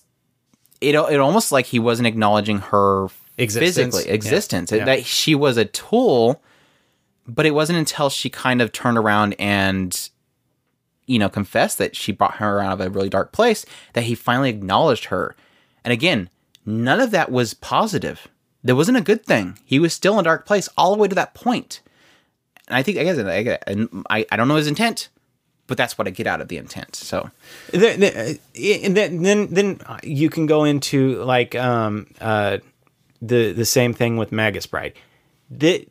She was in a dark place. He technically bought a slave to become his bride, and she sold herself into it. And then because you can go in a dark place and she wanted to be somewhere. And here goes into my frustration because that. You also have, like Android pointing out... And he immediately removed it, by the way, by the first episode. Yeah. He immediately removed the chains. Immediately we also have, like Android mentioned, Death March. I also brought up the idea of Promised Neverland. Promised Neverland is technically a bunch of children on an orphanage, kind of walled off. They're in effectively a bird cage. It's a farm, and Andrew pointed out the fact that yes, they are food for a certain group. I don't want to go too far into it, but effectively they are slaves. They have no volition of their own. They are stuck here, and it's frustrating to me that we have, in one hand, we have a show that is using this as a tool to force a narrative forward and into a end game goal of whatever the writer's intent is. You don't know which story I just talked about. We named out 5 shows. Any of those shows have the same exact situation. A slave is bought and for whatever reason is used to push forward a narrative. It could be Magus Bride. It could be Shield Hero. It could be Promised Neverland. They're all slaves in some way, shape, or form to push forward a narrative that is the writer's intent. Well, that's what I was telling Chris earlier today. It was like, it's funny making this listing and pointing out the fact there's a lot of controversies around things that have rape content in it. And yet, what was the one of the biggest shows that all the big networks was perfectly fine with last year? Devilman Crybaby. Yeah. Has rape in it. Mm-hmm. Has children being slaughtered, by the way. Have people being beheaded left and right and put on sticks and just mass slaughter, sex left and right, boobies flying over the screen. Everything fully shown everywhere, and yet that show was perfectly fine. Perfectly fine. But everything else? Nope. Can't. They're all bad. It's odd to me that there's so many cases where people will accept one thing and not another thing. So I just have them on here as more of a joke, but Golden Kamuy had a big controversy about the bear. We had Beargate. CGI Beargate happened. And it still looked bad even later on. It's funny, though. Doriku, yes, there was a lot of things. Again, that one had rape technically in it. It had rape both directions, too. The thing that I kind of want to cover on that one was that the violence and the content itself was, in my opinion, I think that was probably the one that ended up putting the death nail into HIDIVE on Apple platforms, because the only other one they had was the Devil's Line, was the other kind of violent one they had, that technically had near rape in it as well, and suggested a lot in a lot of cases. But yeah, there was those 2 shows technically were going on, and that's the reason why HIDIVE is no longer on Apple platforms, because they gave up after that point. SSS Gridman, that one, why did I have that one list? Probably because the thighs. That was a big controversy, was the thighs.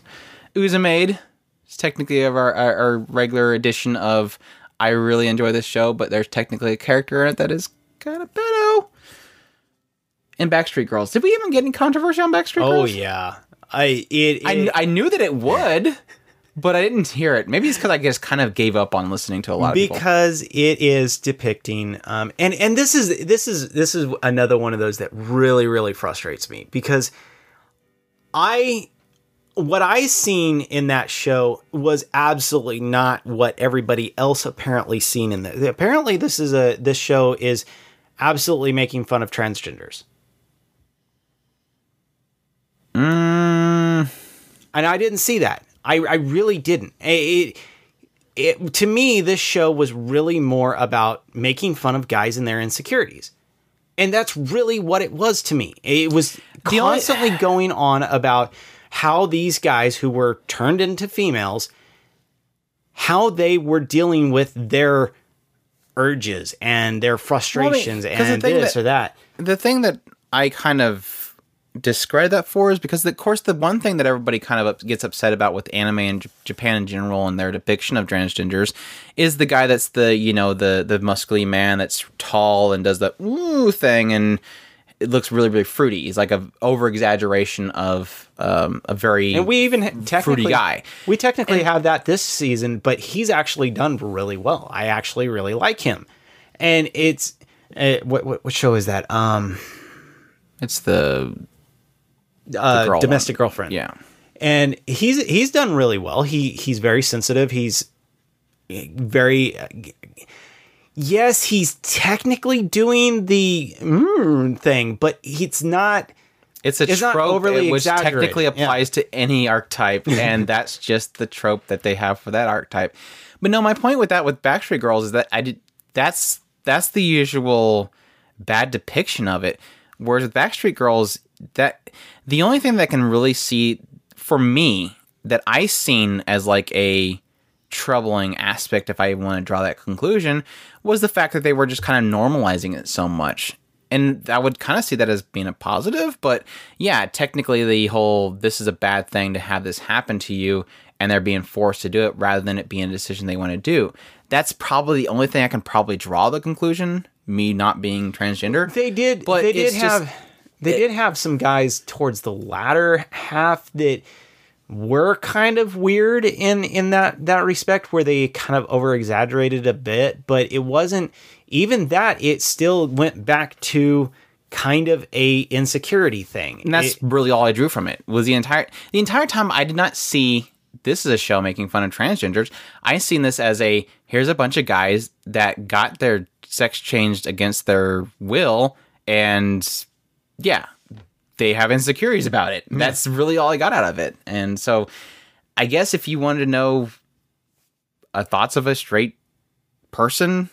That's all I got out of it. I didn't get anything out of it. Degrading. One of the best scenes that makes this point very clear is when the one guy was a little bit wanted to get some action, and so the Yakuza boss took him and shoved him in a room and made him watch porn for 3 days straight, and then put a dog in there and let the dog show the dogs having sex. Yeah, it shows the dogs having sex. So he can't do what the dog can still do. That was the whole point. And it was a huge slap in the face to guys. And to me, it was all about making fun of guys and their insecurities.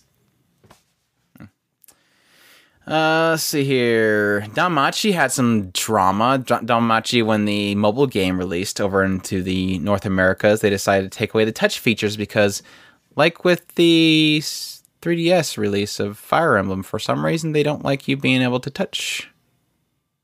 Pat the heads of your waifus. I don't know. And that's all the ones that I have. I also have my little list of the lolly controversy continues with the release of Rue's Work Is Never Done and Island, and that's pretty much it. We didn't have a ton of lewd of lolly characters last year that I can remember. I guess technically had some in Death March as well, but that guy was kind of cool about not touching and not wanting it. Let's see here. I already put that one. Yeah, I was surprised that Happy Sugar Life didn't get controversy about its later episodes because we were pretty huge on that, and I didn't hear much talk. Maybe it's because people gave up on it. It was another one of those shows that kind of had a different beginning than it had a later end. So, yep. We also have Valve butting heads with the visual novel publishers. That was a huge hit for the visual novel world in general. We had this period of time where Valve was basically slapping the hands of visual novel developers who were publishing on Steam, namely ones that were publishing ones that had, adult content in it that you could patch out, and they were basically saying, take it down kind of stuff. That kind of backtrack, they quickly backtracked that. I think we had one week we did a discussion, we talked about that, and we were like, this really sucks for the visual novel industry that's really technically taking off right now. And if you stop that, you're going to kill that industry, or at least the ones that actually getting money, like publishing and making money in North America, not just visual novels in general. And then they kind of, the next discussion we did, they're like, they kind of backtracked and they said, no, we're not stopping things. Don't worry about it. Keep publishing. I think they were going to put a way of selecting adult content or whatever, and kind of fix that entire situation. I haven't been on Steam since this entire thing happened, so I don't know. I haven't actually visually seen it, so they were talking about upgrading the tools and whatnot for that. So I'm getting hit with Gates. A lot more than I used to be. Are you old enough, Gates? Yeah, you old enough, Gates? And that's all they need to do, is just put this stuff behind actual gates. Have some kind of... And again, there's ways of getting around that stuff. I'm surprised it's not integrated into the system itself. I mean... Maybe they just put something in there as temporary before they change the entire system because they could break things. I can see that.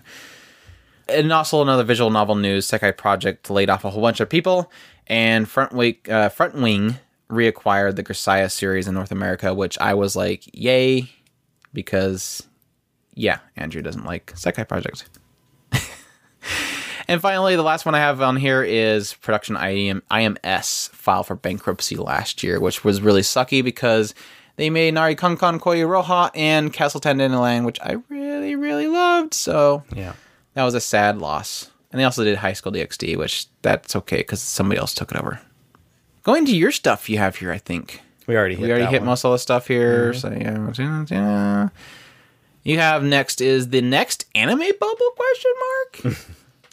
This is something that me and Andrew have tossed it out there here and there. It's a really interesting thought if you stop and think about it. We're getting a glut of anime now. This comes with a lot of concerns with some of us that have actually been through the first anime bubble, and we're looking at this and we're going, whippersnappers. Yeah. We're looking at this and becoming really, really concerned about what we're seeing, because the last time we got the industry started just unchaining themselves and they just were going crazy. The Japan was producing pretty crazily, and then on the American side, we were just getting it and we were soaking it all up and we were taking it. And at some point, crap started getting over to us. And we started kind of rebelling against that. And then the companies were like, okay, well, we've got all this anime, but nobody's buying it. So what do we do? And then they ended up bankrupting, and that's when it popped and it all blew up and everything kind of shut down. And then we were back in the dark ages, and we had to, kind of recover. And now we're starting to recover. And now we're back into the situation where anime is coming like crazy. The anime is getting dumped on us, and some of it we're buying, some of it we're not buying because we're not liking this or that. So there's a lot of things going on in the in the industry right now, and it's one of those things that it's always in the back of my mind that I'm constantly concerned about.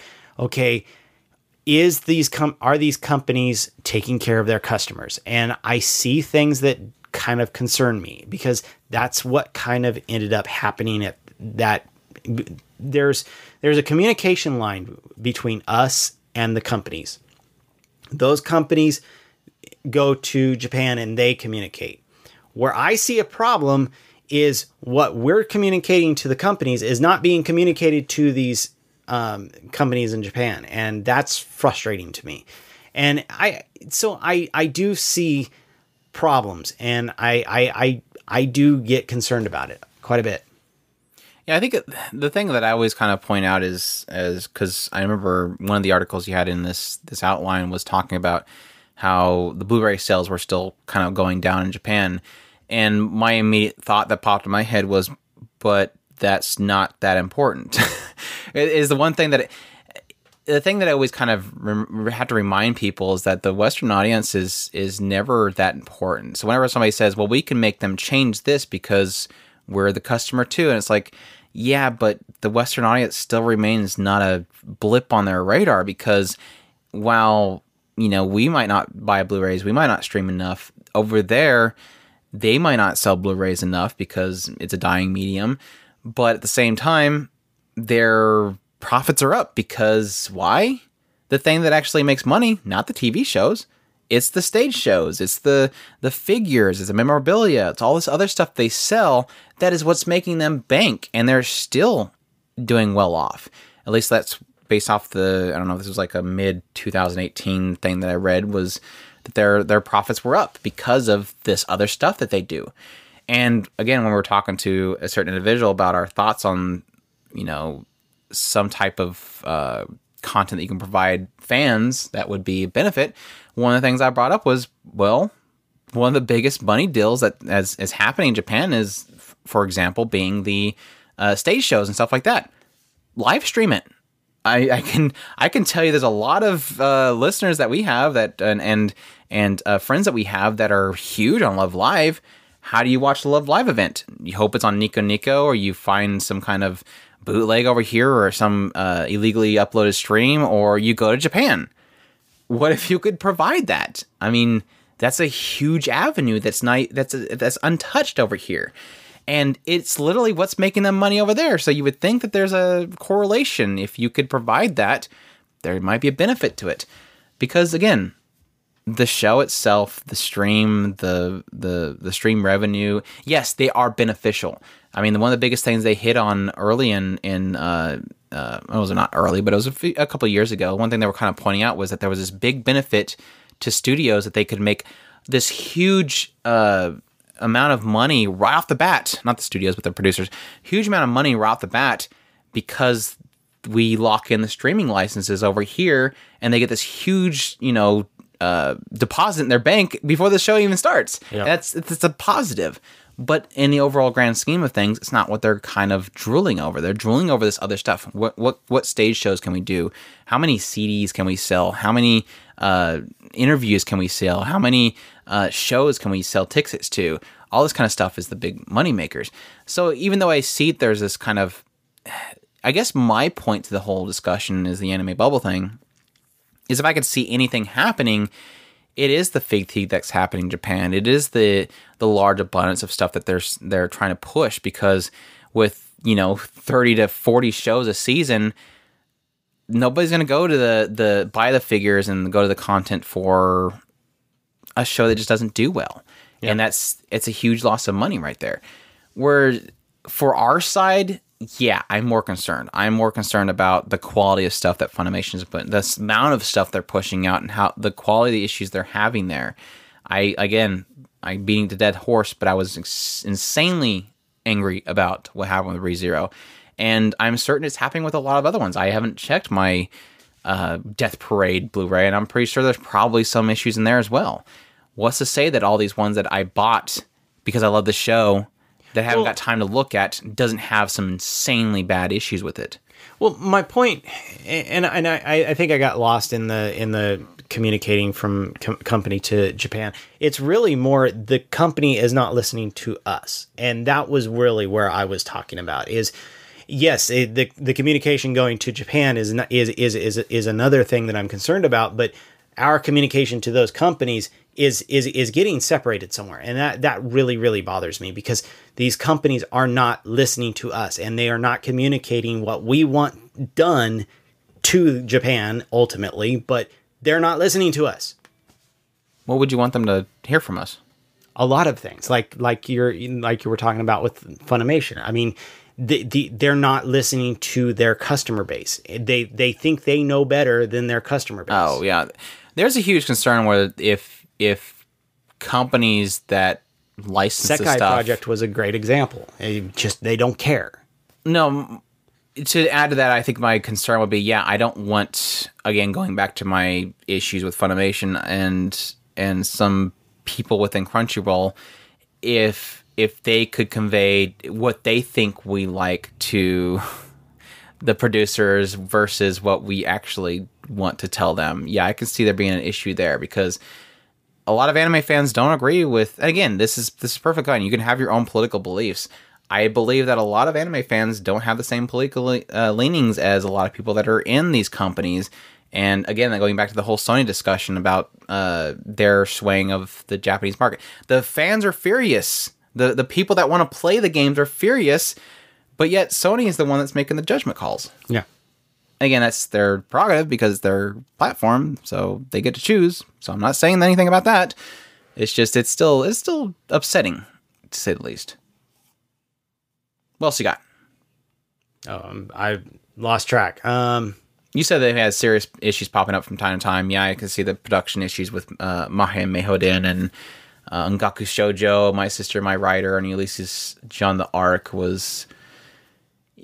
Again, that goes back to the production costs, and if they're trying to push out a lot of things, some are going to get low budgets, and it shows, and it sucks because, again, going back to the whole thing with the writer of Snafu and his issues with production qualities of his show that he had produced, and how, again, my theory that he made another show to make fun of that is a thing.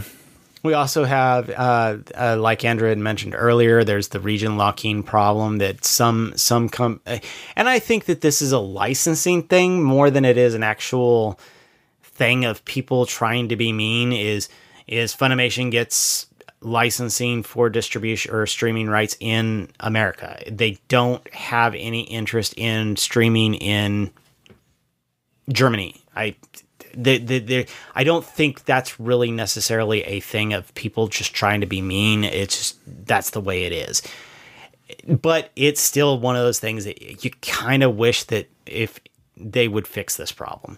Yeah, it sucks when they license things and it bleeds over into other territories, and then those territories, other companies can't get the license. That really does suck. And we were complaining about it with Netflix. It's the same. It's all the same issue. Is when you want to when people want to support these companies and they can't. It's just frustrating. Which I think this is something that I hope that Netflix is making them kind of examine more. Like with Netflix trying to push things to be worldwide, I hope that is a thing that makes all these other companies go, should probably do the same thing. But again, I know they don't have as much money as Netflix. So, and also I tossed it in here as the movie production hell, complaining about, our silent voice. Finally, after 3 or 4 million years of, waiting for it, we're finally going to get it. It is one of those frustrating things. I kind of wish that they could find a better way of doing that. It's one of those, do I expect it to be fixed overnight? No, I don't. I mean, we did get the Qataris pretty quickly comparatively. I mean, it's not. It still takes forever to get them. Aniplex is doing pretty darn good with getting stuff out pretty quickly. I mean, Heaven Fell didn't take too long to get out, so they seem to be improving that a lot. So, yeah, but at the same time, it's... Come on, a little bit more. It's just those other companies that seem to be so focused on theatrical showings and multiples for silent voice is kind of putting a damper on it. And then the only thing I've got left is for this side is I do want to give it a good side. There is some good things in it. We hardly have any more shows that we're missing anymore.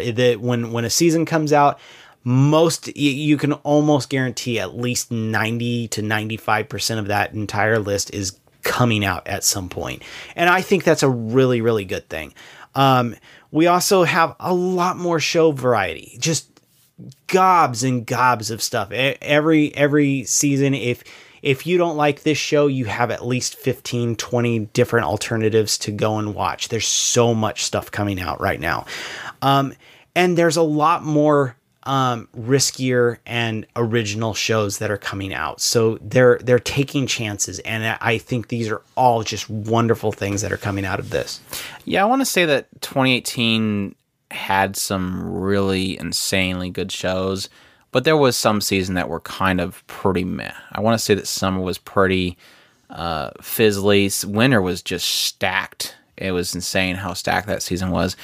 But overall, I can't deny there was, with the positive to having too many shows a season, is that there's always something for somebody. There's always going to be a sports shows, a sci-fi shows, a romance, a rom-com, a comedy. All these ones are kind of all mixed in a big, huge hodgepodge of stuff, big stew of stuff. That's always good. So, yeah, fandom's becoming more militant forces. That's really more the... We already went through the toxicity of social media. Toxic. Okay, yeah. Going to run through these quickly because we are technically running long and I didn't want to really spend too much time on this anyways. But I did like seeing a return of a lot of stuff. We had return of release, and I'm not going to cover all of them because I'm sure I missed a lot of them, but Legend of Galactic's Heroes re-released, even though it was an insanely expensive box set. We did Kickstarter for Gunsmith Cats. Princess Tutu came back. We finally got another release. Or we had a release of Hioka, which technically the first part released in 2017, but the important one, the complete the collection that Andrew got, was in 2018. Go Sick made a return, so we finally got Go Sick. Devilman, the original Devilman, the OVA, Negima came back. Outlaw Star and Ergo Proxy got a Blu-ray release. Unfortunately, which Hunter Robin got a DVD release. Urusei, Yatsura, Beautiful Dreamer got a release. Hopefully they'll do the other ones as well. My Hime did a release along with the rest of the My Atomi, which Chris despises and doesn't acknowledge existing. And the Gundam, of course, we got some more releases from Nozomi Entertainment and Sunrise, which is great. So we got Mobile Fighter G, which we're currently watching. Gundam 00 and Gundam Age were all released last year, which they're still keeping strong on those releases, which are great. And then we had new seasons and remakes. Did you just tease? Shows. What? Did you just tease an upcoming review? We've been teasing it every episode for the last 3 episodes of podcasts. It does seem like it's been taking forever to watch that show. It's a long series. New seasons and remakes that they did for the last year of new anime. We had Banana Fish finally got a adaptation that was a really old manga. Legend of Galactic Heroes has got a remake, which from what I watched so far was really good. Cardcaptor Sakura Clear Card Arc was a return of Cardcaptor Sakura. We had another season of Steins Gate 0 that we not want to mention about. High School DxD made a return with Hero. Full Metal Panic came back with Invisible Victory. Piano no Mori, which was a remake, technically is still continuing. Gigigi no Kitaro was another remake. I really got to get back to that. Yeah. Cutie Honey Universe was another iteration of Cutie Honey.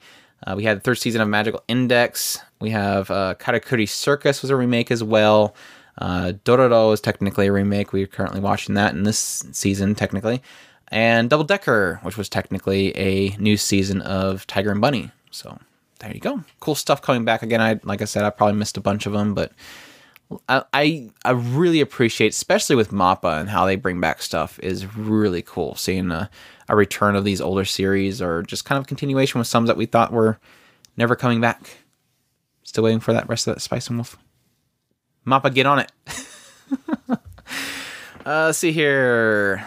We've pretty much hit most of this stuff, but let's see here. Isekai Problem. Do you think there's a problem with Isekais? I actually think quite the opposite. So no, it is funny because if you look at anybody's like discussion of how 2018 went, every single one of them is there more isekai than ever before? It's in discussion every single time, and it's kind of sad because we were pointing out the fact that people were complaining about this glut of isekai when there was only one isekai every year. Now. Okay, yeah, I guess there is technically more isekai because now we're getting 2 or 3 a season now. So now, here's my argument, because I seen your little thing on here, so I decided to scour the list of releases and kind of get an idea. If you really wanted to go by the perceived idea of what a overused isekai is, would you consider Ancient Magus Bride a isekai show? No. Right. Would you consider I can see where Caligula? It's an isekai. I can see where it's an isekai, but would I consider it a quote-unquote isekai? No, I wouldn't. But I mean, if you were to go up to somebody and say, hey, Ancient Magus Bride is an isekai, they'd go, no, it's not, because it's not...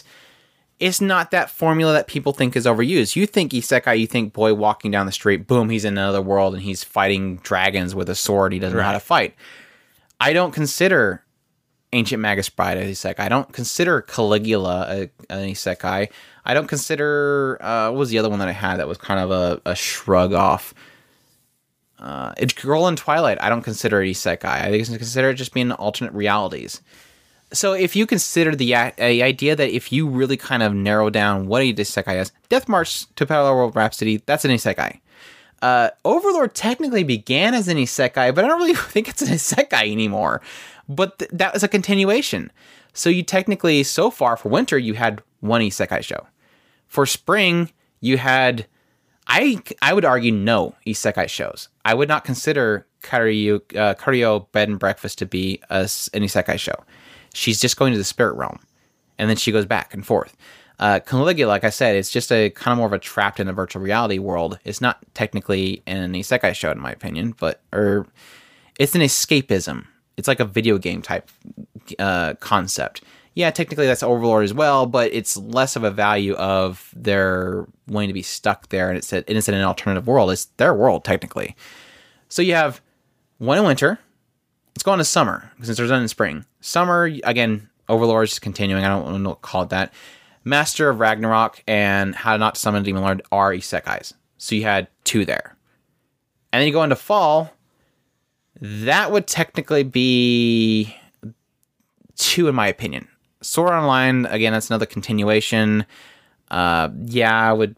Conception? It's technically... Yeah, I guess technically conception. But it's more, again, it's more of a video game, and it's I not thought like that was, it was in their world. I thought they that. Or, I'm sorry, I don't know if we're talking about the same. No, I'm talking about Sword Online, but yeah, conception. Okay. It would be any second. Yeah, conception. I was under the impression it was the same as the second one, and that was in their actual world. And this one, he actually got sucked into another world. So I guess technically, yeah. But it so Deathmark, like I said, putting aside Overlord, which is a continuation, putting aside Sword Online because it is a continuation. You had one in winter, none in spring, two in summer, two in fall. It's 5 out of 250. Did we figure? What was it, like 40 times 4? So yeah, I mean, really, that bothers you that there's 5 out of so many shows an entire year that we're having an isekai problem? No, we're not. It's like every other genre. Well, we have more rom-coms than isekai. We have more sci-fi than isekai. And that's one of those things that I wanted to talk about in the next section, and maybe I can jump on it a little bit early, is because we were going to talk about the kind of shifting of the genres and where things are going in what we see in coming up in the future. I think it's an interesting thought if you stop and think about it. Is there more isekai, or is there more shows in general? And so, yes, with that glut of extra shows, it looks like we're getting a glut of isekai, but no, it's more that we're just having a glut of shows. And I think that's an interesting thought. But that's the troubling thing, is it's always this concept that everybody thinks there's so many of these shows, and it's like, there's a ton of shows. Go watch something else. There's plenty there. Why do you have to focus on what everybody else is watching that you don't like? Don't watch it. Of course, that's the case with everything. No, yeah. If when you were noting the idea of this kind of patterns, my immediate thought went to, what do I believe there's being an increase or decrease of? In my opinion, there's an increase of violent shows, and my disappointment is there's a decrease in ecchi shows. Yeah. Because in my opinion, over the entire year of 2018, the only ones that were really solid ecchi shows, and they were really solid ecchi shows, was How Not to Summon Demon Lord and Yuna in the Hot Springs. Those are the only two that I think are really, truly ecchi shows. There was, yeah, Death March technically had some quote-unquote lewd scenes, but they weren't prevalent in the show. It's like one scene. The content was something completely different. Those two shows, How Not to Summon Demon Lord and Unit, those are ecchi shows. That's what they're going for. And so I see there's a huge decrease in ecchi shows, which everybody complained about. So good on you. I guess you're getting what you wanted. But there's an increase of violent shows, which is much to Chris's detriment. Yes. Because we had Doriku, Magical Girl Sight, Fate Extra, Devilman Crybaby, Children of Wales, Happy Sugar Life. What was the other one that I watched that nobody else watched? The one that probably was the beginning, the Switch game. The Switch game. It was the Switch game. No, the Switch game where it had the over top head thing. The trends that I'm seeing, by the way, is I'm seeing a lot more sci-fi and supernatural, and I'm actually seeing a lot more romance and drama and slice of life. Just kind of covering these. Especially with what Andrew is noticing is the more violence. I think that the anime that's coming forward is a lot more serious, and they're taking these shows that most people. I mean, when you think of anime, in a lot of cases, if you're listening to these folks, they're Angel of Death. That's Angel of Death. I got you. It seems like a lot of these people are thinking that there's just gobs and gobs of fan service and ecchi and there's all these stupid rom-coms and yes, there's quite a few of these cute girls doing cute things shows that are popping up at the same time, but I also see a lot more serious shows, and like Andrew was pointing out, that I'm actually getting turned off of really, really quickly because they're just gore and murder millions and millions of people all at one time, and it's like, I'm seeing a lot more serious shows going on. Well, my point I was going to make was what were the heavy hitters last year? What were the shows that were the heavy hitters last year? What do you think, what genre do you think really took over our list? I want to say it might be Slice of Life. Drama and Slice of Life. Those are the ones that kind of took over because, again, like you were saying, I'm not going to follow you on, like I said, I do agree there's an increase of violent shows, but I also want to say that jumping onto your, partially onto you is the idea of serious shows just in general, drama, right, slice of life, stuff like that. My top list, I had March Comes in Like a Lion, Hinamatsuri, Planet With, Zombieland Saga, and A Place Further in the Universe. Besides two of those, solid slice of life and drama in them. And that was the same as yours, except you had Mitsubishi Colors instead of Place Further in the Universe. So, again, even with yours, it's technically partial comedy, but you still have a plethora of things that are more drama-driven and slice of life. Especially the fact that our number one on both of ours is a drama slice of life. I think that, and I want to probably say that when we did the slice of life, or we just did drama this last time. I think that was where we were having the hardest time getting things in there, if I remember right. It had a huge list. And that's my point is I think it's interesting that if I'm looking at where the anime industry is going in the next year, I think romance is coming up. I think there's going to be a lot more sci-fi. We need a return of romance, and Bloom Into You is a great start. Exactly. I think that's the direction that we're going, is we're taking a lot more of these serious anime, and Tada Never Falls in Love was last year as well. That was a solid romance. And sci-fi, I think, is going to be something that's going to be kicking in a lot more. I think that we're going to get a lot more space odysseys probably here soon. I mean, I think Legend of the Galactic Heroes, depending on how that was received in general, which I believe is probably got sucked up because people have been screaming about that show for years. So I'm sure that going into the next season, we're going to see a lot more space odysseys. I think we're going to see a lot more sci-fi. I think we're going to see a lot more romance. I think we're going to see a lot more of these dramas and how they're going to keep playing out. And that was one thing that I was, to bounce off of you on that one, that was one of the things that I was like really into with Legend of Galactic Heroes. Yeah, technically I didn't jump on board on the remake, and that was mainly because I didn't want to get invested in something until it had its conclusion so that I can dive through the entire thing. I didn't want to consume the short release that they did and then have to wait for the other stuff to come out. It's just kind of one of those ones that I want to absorb the entire thing. I was almost happy to go back and just watch the old one. So yeah, I mean, this next season we have Curl and Tuesday. We have the return of Fruits Basket. So we're gonna get some. I mean, already scrolling down this list for next season, we're already have some solid dramas. But yeah, I do hope that we get a resurgence of like space dramas and stuff like that. I would love to see a resurgence of sci-fi. Like I said, Bloom Into You is a solid romance. I would love to see more of that. Citric was definitely another one that was trying to do the Yuri romance, but did not even get anywhere close to the levels that Bloom Into You was. Tada Never Falls in Love was solid. And if people know me, I don't like anime romances. I think they're half the time they're either too adolescent and thus they never really go anywhere with it, or it doesn't exist. And so to get something, technically Bloom Into You is still in a high school age, but it was still a solid romance in even that regard. So hopefully we'll see more of it. I want to see romance really take off in anime. And then my ultimate point of what I was trying to say is, do you really think that there is a shift to these things? Or do you think that it's just because of the uptick in content in general, it's just offsetting and making it look like there's less of the cute girls doing cute things, for lack of a better term, or a goofy comedy, or a high school comedy, or because I can't think of the last time we watched I guess there's the club shows per se. They're still out there, but club shows died. Club shows died. Is if you want to say shifting? Something has disappeared, is club shows. Club shows have died. Mecha has technically died.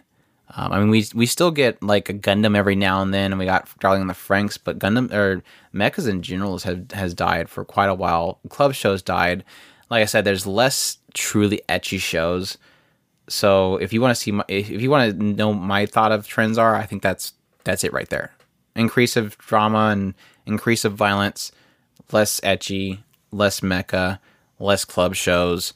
There's still, I think that they just kind of burrowed out of the club shows and just kind of made them more theme based, you know, cafes and stuff like that. So, okay, that's my thoughts. I'm sticking to it. Mm-hmm. What else do you got?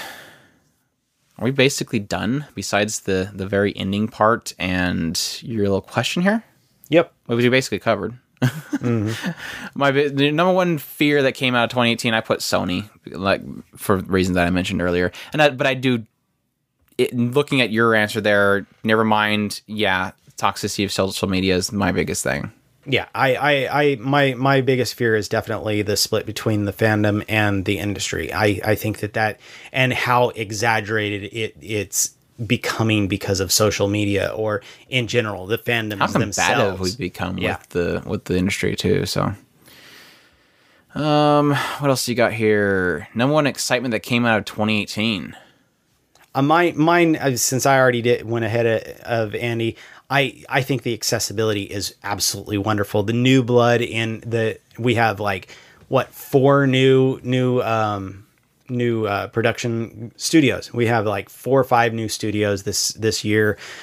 We've had just alternative genres being taken seriously. Like I was mentioning, we're getting a lot more romance, a lot more drama. The shows are being taken serious, and they're actually, I think they're actually taking into consideration shows that are, or stories that are have more hardcore fandoms because they are more serious instead of just cutesy fun girls or whatever have you.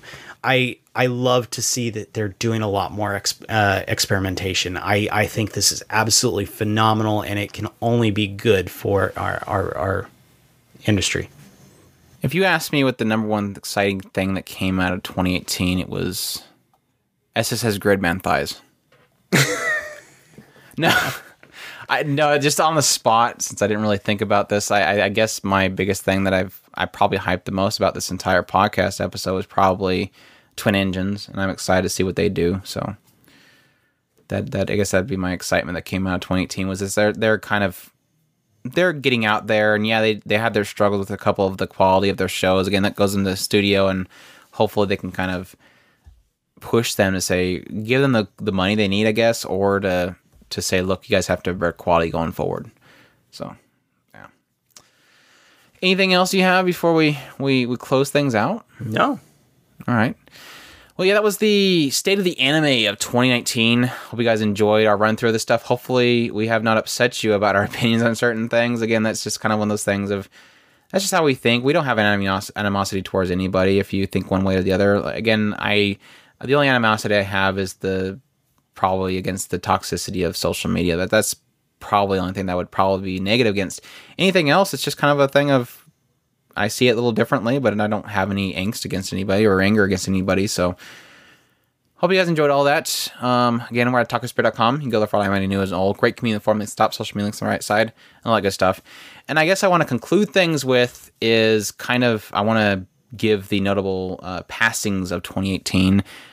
Some people that we are kind of, yeah, there was a lot of passings in 2018, but the ones that kind of really struck us in their passing. In the anime industry. Yeah, technically in the anime industry. And I want to point those out and give them one last goodbye, and then we'll go off into our music. And yeah, so we have the first one's probably the one that hit Chris probably the most last year. Isao Takahata, who of course was the director and co-founder of Studio Ghibli, probably one of his biggest ones that he did for directing wise was Grave of the Fireflies. He also did Only Yesterday and Princess Kaguya. We also had Usho Ishizuka, who was of course the voice of Professor Oak. Yep. I don't know how that's connected to you, but I guess that's an important thing. No, he was just a big name. He looked through his list. He was actually really big. But yes, we also had Yuki Aoyama, who was the drummer for Nana Ripe. And finally, we have Yu Yamamoto, who was the Mobile Suit Gundam scriptwriter, amongst other things. So our condolences for those losses. We would definitely miss them. And even though we weren't know them personally, they made a huge impact on us through the fandom that is anime. So with that, we say goodbye and thank you all for listening. Os!